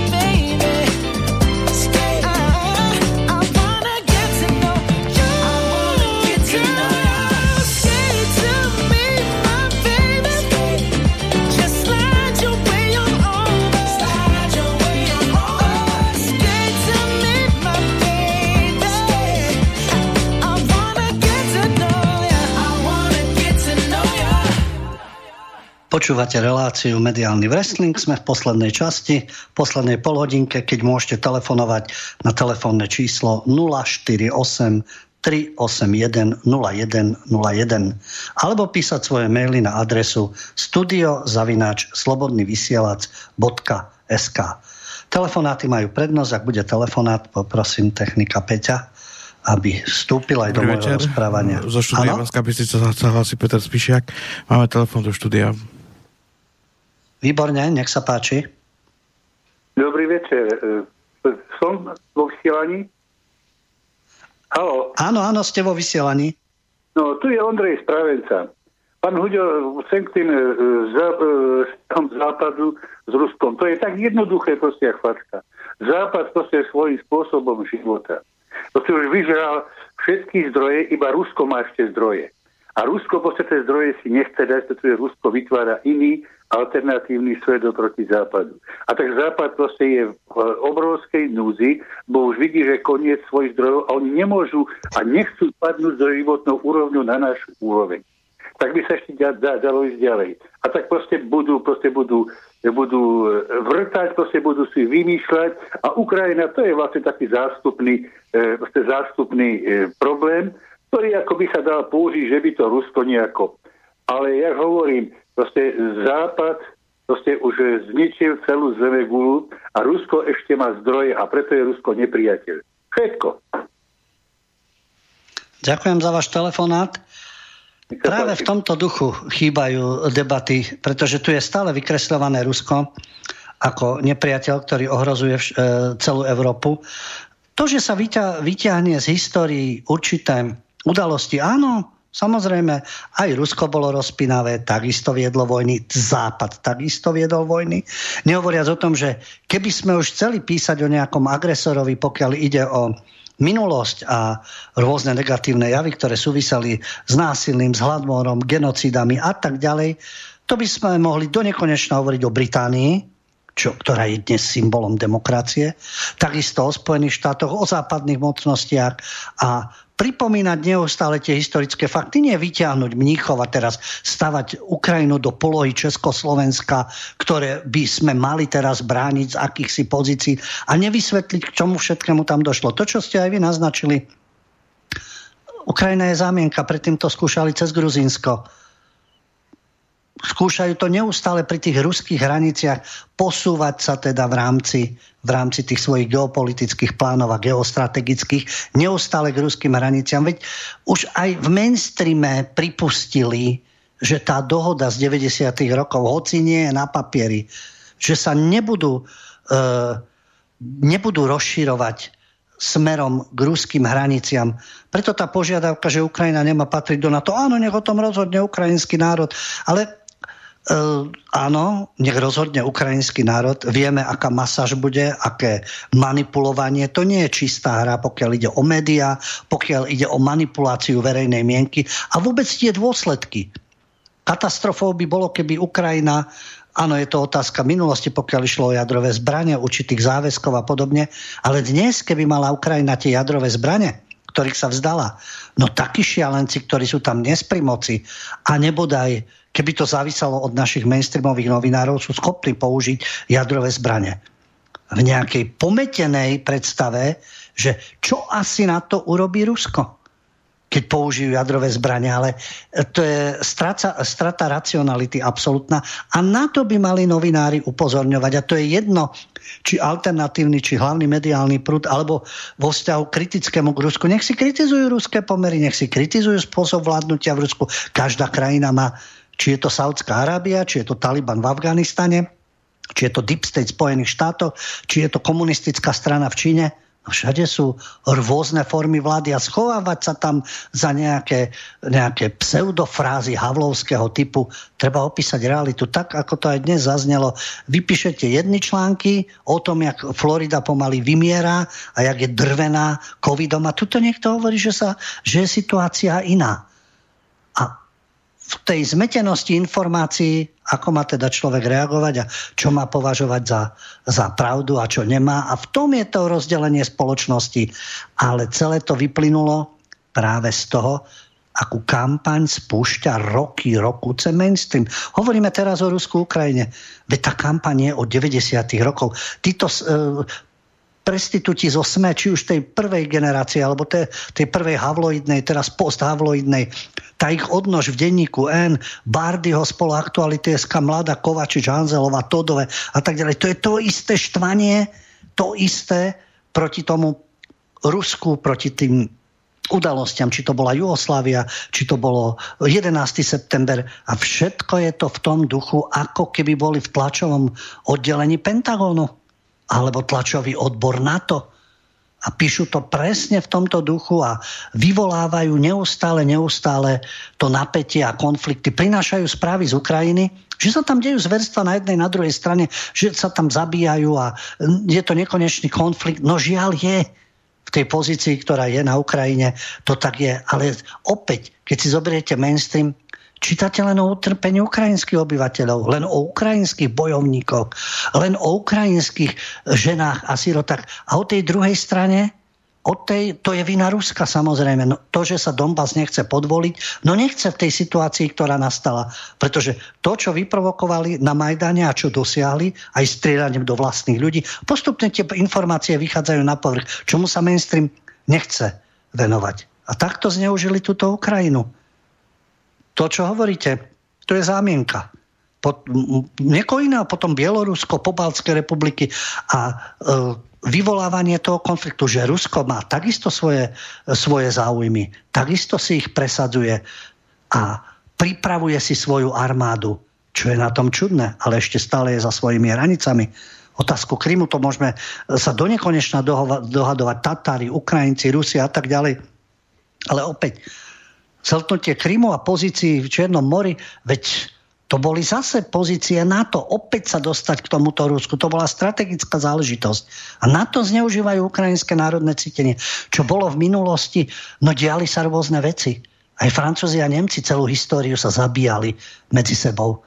To by sme mohli rôzne tie krajiny a do nekonečna riešiť to, čo tu v minulosti bolo a aké spory tu boli. Zaujímavé, že na západe sa snažia akože s tým vyrovnať a vytvárať akési spoločenstvo, európske. A na východe neustále tie problémy podnecujú. Či je to v bývalých pobaltských republikách, či je to v zakaukazských republikách, či je to na Ukrajine. Tie staré rany sa neustále otvárajú. To isté sa im podarilo v Jugoslavii. Jasné, že žiaľ dochádza k týmto veciam. Ľudia sú emotívni, politici majú svoje záujmy, do toho idú určité peniaze. Čiže nie je problém vyvolať občianskú vojnu. Nie je problém vyvolať konflikt. A Žiaľ, prestitúti sa na tom väzú a neuvedomujú si, že čo to môže znamenať pre nich, neviem, šéf zahraničného spravodajstva v SME alebo taký nať, čo budú mať z toho konfliktu. Oni pôjdu do tej Ukrajiny tam bojovať? Oni tam budú za nich bojovať a budú viesť konflikt s Ruskom a budú tými hrdinami. My Rusku neustupujeme. Veď tu nejde o ustupovanie, tu ide o hľadanie východisk. A tu nevidieť žiadnu snahu. Základne, na ktoré si Američania dovezú zbrania, aké chcú a odtiaľ môžu uh, páchať ďalšie akcie, na čo budeme doplácať my. To vojnové štvanie, ktoré je v médiách, a pokojne si potom odídu domov, tam si sadnú s detičkami, si pozrú nejakú rozprávočku, pôjdu na výlet, na nejakú lyžovačku a podobne títo prestitúti a na iné výlety, ale budú podnecovať nenávisť a skresľovať a vyberať si určité fakty a pokračovať v tom neustále. Taký príklad je napríklad novinárka Harkotová, ktorá v aktualitách SK neustále permanentne od začiatku konfliktu na Ukrajine je to len a len z ukrajinských pozícií. Len ukrajinské utrpenie, len ukrajinské príbehy životné, len ukrajinská pozícia a tu nejde o to kláňať sa Rusku, pochopiteľne. Práve preto hovoríme o okupantoch v minulosti a o súčasných okupantoch. Ale písať trošku, aspoň trošku reálne a o oboch stranách konfliktu. Je tu otázka, no otázka to nie to je konštatovanie od Jozefa. Ďakujem za to, že sa nevzdávate. No tak e, vzdávať, ja si želám, aby sa nikto nevzdával vo svojom odhodlaní a myslení. A to nie je o tom ventilovať sa, že by niekto niekomu nadával, čo tvrdia teda, to čo zaznelo aj v tejto relácii, čo tvrdia teda mainstreamoví novinári, ako sú znechutení, ale názorný príklad, akú nenávisť pestujú oni v sebe kde sa v nich, v nich vzala tá nenávisť, to podnecovanie nenávisti, ktorá je skrytá, ale potom vypláva počase na povrch. A tí, ktorí voči nej mlčia, a tí ostatní sú pre nich chamrať, takým ľuďom sa predsa nedá dôverovať. A práve preto sa ne, netreba vzdávať. Keď ešte Benčík a poslanec a udavač a biela vrana a neviem čo všetko, tam podporuje prestitútku Hanzelovu a nadáva ostatným do chamrade, no tak a netreba sa vzdávať. Áno, netreba sa vzdávať a voči takýmto e, osobám sa treba razantne postaviť a odmietať túto ich ideológiu a názory, ktoré schovávajú za demokraciu tú tradičnú havloidnú hru. No keďže zatiaľ nemáme žiaden telefonát a nemáme ani maily, pripomeniem z minulej relácie, Hovorili sme o situácii v Polsku. Týkalo sa to zahraničných vlastníkov médií. Na tom by nemalo byť nič, samozrejme, že zahraničie. Len e, všetci tí, väčšinou tí zahraniční vlastníci e, nie sú takými, ako píše portál Politik.cz, že nie, nemajú záujmové skupiny, nemajú politické skupiny. Väčšinou sú na strane tých amerických geopolitických záujmov.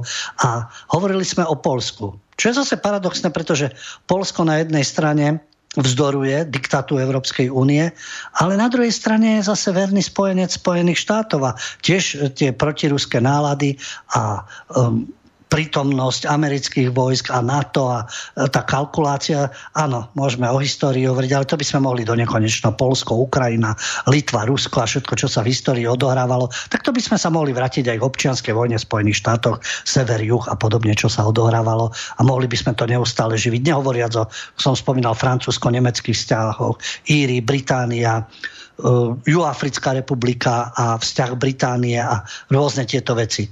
Ale pokiaľ ide o Polsko, polský prezident Duda, vtedy sme hovorili o tom, že je tu zákon, ktorý by e, obmedzil v Polsku zahraničné vlastníctvo televíznych či rozhlasových staníc. Žiaľ, že tieto, títo zahraniční vlastníci slúžia politickým záujmom a záujmovým skupinám. Nie je to v prospech daného štátu ani v prospech národa ako celku, ale tým skupinám, ktoré sa pasujú do tej úlohy e, demokratov a stupencov integrácie a podobne, kde sú zase e, iné záujmy do ktorých nevidno cez Deep State. Ale alternatíva sa snaží odaľovať tieto veci, nad ktorými mainstream zatvára oči. Takže tento Máme zákon... do štúdia. Áno, nech sa páči. Dobrý večer, Juraj Bratislava. Dobrý. Počúvam vás, takto počúvam. Mal by som dve veci. Najprv k tej Ukrajine a potom by som sa dostal aj k tým našim veciam. Nech sa takto. páči.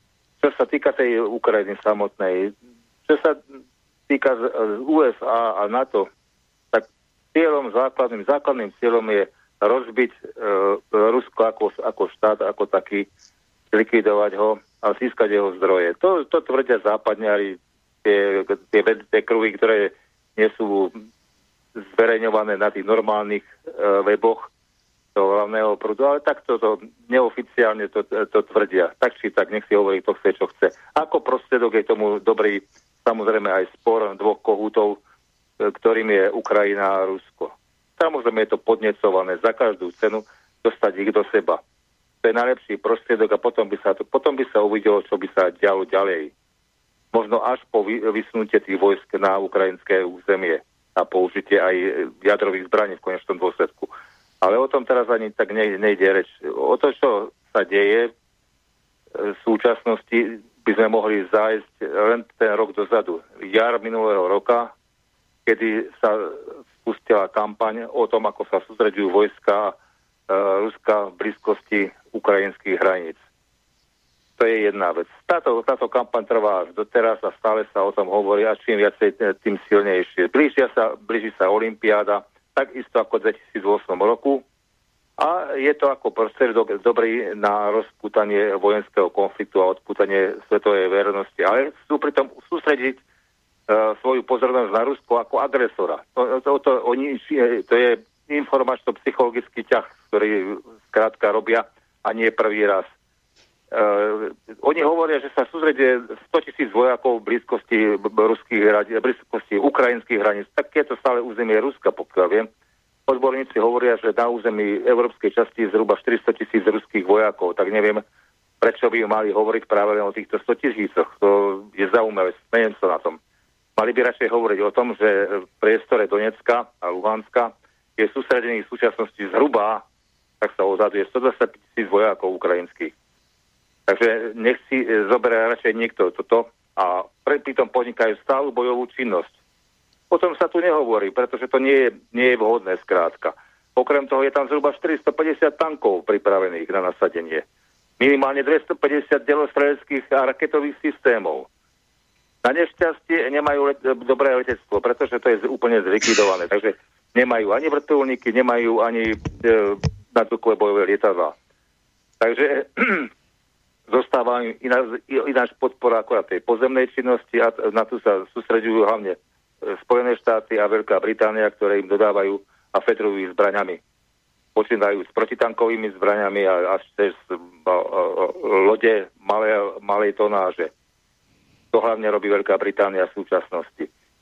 Takže dá sa povedať, že ja by som čakal, že pokiaľ k niečomu dôjde, dôjde to zo z ukrajinskej strany a oni to spustia v tom období tej olympiády a potom to hodia na Rusko, keď dôjde na pomoc Donecku.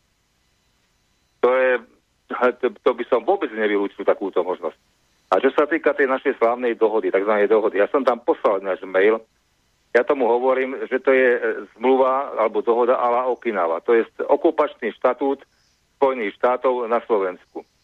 Keď, si, keď som si prečítal všetkých 36 strán, alebo 37, to už je jedno teraz na strane už toľko nezáleží, a všetky body som si prešiel. Všetko je tam tak postavené, že skrátka my za všetko zaplatíme, nič ne, o ničom nemôžeme rozhodovať, všetko, čo môžu spraviť Spojené štáty, to len môžu voči Slovenska, ale čo si oni vynútia, to si spravia počínajúc, e, čo sa týka platenia, až po, až po zodpovednosť e, vojakov americkej armády voči e, slovenskému štátu. Tak to, čo tam je napísané, hovorím, tak to je úplný okupačný štatút. Taký inakšie nemôže. A čo sa týka samotných základí, kuchyňa a jesliač. No samozrejme dve letiska, ktoré sú akurát tak schopné pre činnosť slovenského letectva, tak zaberú Spojené štáty bez nejakých problémov. Zoberme si to Kuchynské letisko je v blízkosti strelnice leteckej, samozrejme na záhorí za ďalšie prístup z tohto letiska e, cez turecký vrch, cez vojenský výcvikový priestor do priestoru Vajnovor, kde je bývalý vojenský objekt, vlastne nie je bývalý, on je objekt, objekt ktorý e, je schopný pojať minimálne tisíc vojakov, lebo tam bol pluk kedysi aj s e, telostredeckým oddielom. Takže to je jasné. V blízkosti je taktiež e, medzinárodné letisko s dvoma zletovými a pristávacími dráhami medzinárodného štandardu prvej triedy. To je, majú do 3000 metrov, pokiaľ sa dobre pamätám ešte. A keď si zoberieme Sliač, to je, to je známe, bolo to letisko nielen za vojny, ale boli tam sústredení aj e, sovietskí vojaci. A dnes je z tohto hľadiska dobre, dobre chránené, i keď má len jednu zletovú a pristávaciu dráhu. A blízkosti je okrem toho e, výcvikový priestor Lešť tak o čom budeme hovoriť? Tam kam, e, kde chcú potom poslať tie naše tzv. E, tie staré, staré dobrúčké americké F-16, ktoré sme tak dobre lacno kúpili až za 2 miliardy, ako hovoria Rusi, že vraj podľa kongresu dokonca až za 3 miliardy, tak teraz neviem. To máme strašne lacné lietadla, ale zhruba na za 200 miliónov to vychádza, keď to, keď to zoberieme pri tých 3 miliardách. Takže naše tieto tzv vysoko moderné ozbrojené e, e, e, teda letecké sily pošleme do Košic alebo hen tam do Piešťan. Ešte tie Košice by ušli, tam bol kedysi bola tam vysoká vojenská letecká škola, ktorá robila výcvik e, e, pilotov. Takže tam by sa to ešte ušlo, takže tam to ešte poznajú. No alebo potom ešte nás môžu vysať na, tam na poprat. Tam neviem, či by vydržali také nadmorskej výške tieto lietadlá, také chúlostivé na, na, na, na nejaké podmienky, ktoré sú stiažené. Takže neviem, neviem. Takže to, na, dohodu, do, na dohodu si môžeme radšej počkať, ako dopadnú teraz rokovania po tom 9. 10. E, januári čes, tej delegácie ministerstva zahraničných vecí Ruska, Spojených štátov a neskôr z NATO. Ako sa tá vyvinie tá situácia s ohľadom rozmiestňovania alebo nerozmiestňovania amerických vojenských síl na Ukrajine, ale aj inde. A tie špekulácie ďalšie, ja nebudem hovoriť o tom, že čo stiahnuť, čo nestiahnuť, prečo stiahnuť, to sa ešte uvidí až po tejto po tejto dobe. Ale tí naši, e, nechcem povedať čo, ako by som ich nazval, ja neviem slušne nazvať, to, čo spravili Korčok aj s Naďom. Sú to obyčajní agenti CIA, by som ich nazval tak stručne povedané. To je jedno, či sú alebo nie sú. V podstate sú. Záväzok na to nemusí mať písomný. Ale to, čo spravili, radšej nech, radšej nech to odložia od, o pár mesiacov neskôr a nie v takejto forme. Na to stačia dve strany, ale v inej forme. Ďakujem pekne, pán Hude. Dobrý, dobrý večer všetkým a dobrú noc. Ďakujem za váš telefonát. Vy ste to tak odborne, vojensky, strategicky, logisticky vysvetlili, pokiaľ ide o tú dohodu a to, čo celý čas tu hovorím, preto je alternatíva potrebná a vysvetľovať tieto veci, ale, ale človek ako vy ste sa dopracovali k týmto výsledkom a aj odborne to podali, ale Prečo to nerobí mainstream? Na to majú byť tí novinári, keď sú takí strážcovia demokracie, myslím hlavný mediálny prúd. To, čo ste urobili vy, zoberiem si dohodu, prejdem bod po bode, to má urobiť jeden moderátor, diskus tú reláciu a tam si zavolať Korčoka, Naďa, odborníka, dajme tomu vojenského, to, čo ste tu vojensky, logisticky vysvetlili, pokiaľ ide o tie letecké sily, aby sa k tomu vyjadril. Ak má teda odvahu, ja chápem, že mnohí respondenti ani nemajú odvahu, ja som to zažil v televízii, aby nemal problémy. A to vtedy ešte nebol taký tlak. A teraz, keď začne kritizovať Naďa, vieme, aký je Naď pomstichtivý, aký je to ubožiak. A keď má nejakú pozíciu v rámci armády, asi mu nebude protirečiť. A to je tá chyba. A že by pri... Alebo teda to nevadí, vo výslužbe odborník by prišiel z vojenského hľadiska to vysvetlil, čo to znamená. Z hľadiska nášho práva, to, čo ste spomínali, Okinawa, americkí nadľudia, môžu tam znásilňovať, môžu tam robiť, čo chcú a Japonci sú jednoducho porazená zem, to sú okupanti. E, Američania. Takisto porazená zem, kde určujú oni a stanovujú oni svoje pravidla a môžu si robiť, čo chcú. Keď to predtým vyčítali, že keď tu niečo došlo v súvislosti sovietskou armádou, ale tí boli pevne v tých v tých svojich kasaniach, tí sa nechodili po krčmach ožierať a znásilňovať a provokovať a vyvolávať bitky a tak ďalej, lebo to si teda tí sovietskí dôstojníci v rámci tej disciplíny, ktorá bola, strážili už, čo si robili oni v tom kasine, to už je zase niečo iné. Ale opäť tu je to prirovnanie. Pozrite sa, kde, čo sú z americké základne, čo sa tam deje, čo sa deje na Koniave a takýto prístup budú mať aj k nám.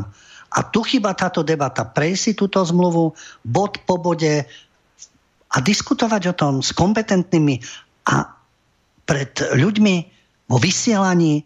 Rôzne podcasty pripravujú vždy uh, tieto médiá hlavného prúdu pripravia podcast, pozvu si hostia, kde si moderátor náramne rozumie s tým hosťom a zase len ponúkajú určitú propagandistickú verziu. Toto, čo ste vy tu celý čas rozprávali, to by mala byť verejná diskusia, o tom by mala byť verejnoprávna televízia, tie silné médiá, ktoré majú tie prostriedky a veľké finančné prostriedky, ale o tom oni diskutovať nebudú. Tomu pozornosť venovať nebudú a preto je potrebný ten tlak tie aktivity, petície a tak ďalej, hoci niekto mávne rukou, že to nemá význam. Vždy to má svoj význam a má to svoj tlak. Oni sa tiež budú báť, lebo budú strácať politické body. A samozrejme, že tragédiou bude tú zmluvu tú dohodu a to si myslím, že Naď hrá veľmi šikovne a vy ste to aj naznačili, či už Korčok, Naď, to sú vlasti zradcovia. Že nie sú dôkazy, že áno, tuto nie sú presne doložené dôkazy, že si na výplatnej páske alebo slúžiš takým a takým záujmom a slúžiš cudzej mocnosti, ale na ich činoch je to vidieť že slúžia cudzím mocnostiam, že sú to vlasti zradcovia. A treba ich demaskovať a upozorňovať na to. A to, že sa momentálne neboja, alebo sú pri moci, ale ja si myslím, že tá spravodlivosť napokon niekedy neskôr, ale dopadne na týchto, týchto kolaborantov a zradcov a nebude sa rozoberať len 68, ale bude sa aj 2022 podľa toho, ako sa to s tou s tou zmluvou bude vyvíjať. A to súvisí aj s tou prvou otázkou, teda čo ste skonštatovali. Ukrajina je územie, ktorá je západom zneužívané, aby provokovali neustále Rusko. Tie sily, ktoré ste spomínali, to nasadenie vojakov, to je a to je len vyprovokovanie nejakého konfliktu. Jadrové zbranie to už bude, to už bude definitívna bodka. Ale tá, tá vojna konvenčných zbraní a e, pásovej techniky a tankov a tých jednotiek, to bude zase na odvádzanie pozornosti, to bude demonizácia Ruska. A celý čas určite na využívanie propagandy a strácanie pozícií Ruska v rámci tých médií, ktoré budú neustále poukazovať na to, kto je tu agresor, aby to vyprovokovali. Pokiaľ nedôjde teda takému zásahu, že už nebude mať kto písať a nebude mať čo písať, lebo už nebude kde písať jedine v podzemných bunkroch, čo by bola tá najväčšia tragédia. A ešte teda posledný mail, ktorý tu je. Dobrý večer. Pred niekoľkými rokmi mali byť v Českej republike pohorie Brdy. Mal byť americký radar. V Brdoch za druhej svetovej vojny mal nemecký Wehrmacht radarový systém, ale pre veľký odpor občanov na to, na, sa to neuskutočnilo. Takže teraz majú možnosť naši občania zaujať stanovisko umiestňovaniu amerických vojsk. Vládo. Áno, presne tak, keď bude obrovský spoločenský tlak, čo by mal byť a nielen ne, protesty pred ministerstvom obrany, petície, e, protesty pred americkou ambasádou, jednoducho veľký tlak. Ale opäť sa k tomu dostávame. O tom mainstream písať nebude. Tu nebude podnecovať ľudí tak, ako vtedy za slušné Slovensko, plné námestia, e, boj proti vtedajšej vláde, nech bola aká bola dosadenie svojich a Nikolsonová vykrikovala, že treba prevrat to oni podnecovať nebudú. Teraz tieto krysy budú ticho, čo by mali, či sú to europoslanci, poslanci, poslanci opozície sa snažia, ktorí ako teda, ale ako spomínam petíciu, ktorá je od e, právnika Machalu, ktorý je zase z republiky. Dobre, Chmela má ďalšiu petíciu, viem, že sa chystajú. Je tu potrebný ten tlak. A donútiť týchto politikov, aby k niečomu takému nedošlo. Ja dúfam, že sa to podarí. Lebo byť skeptický, že nič sa už nepodarí a nemá to zmysel a oni sú tam zabetonovaní.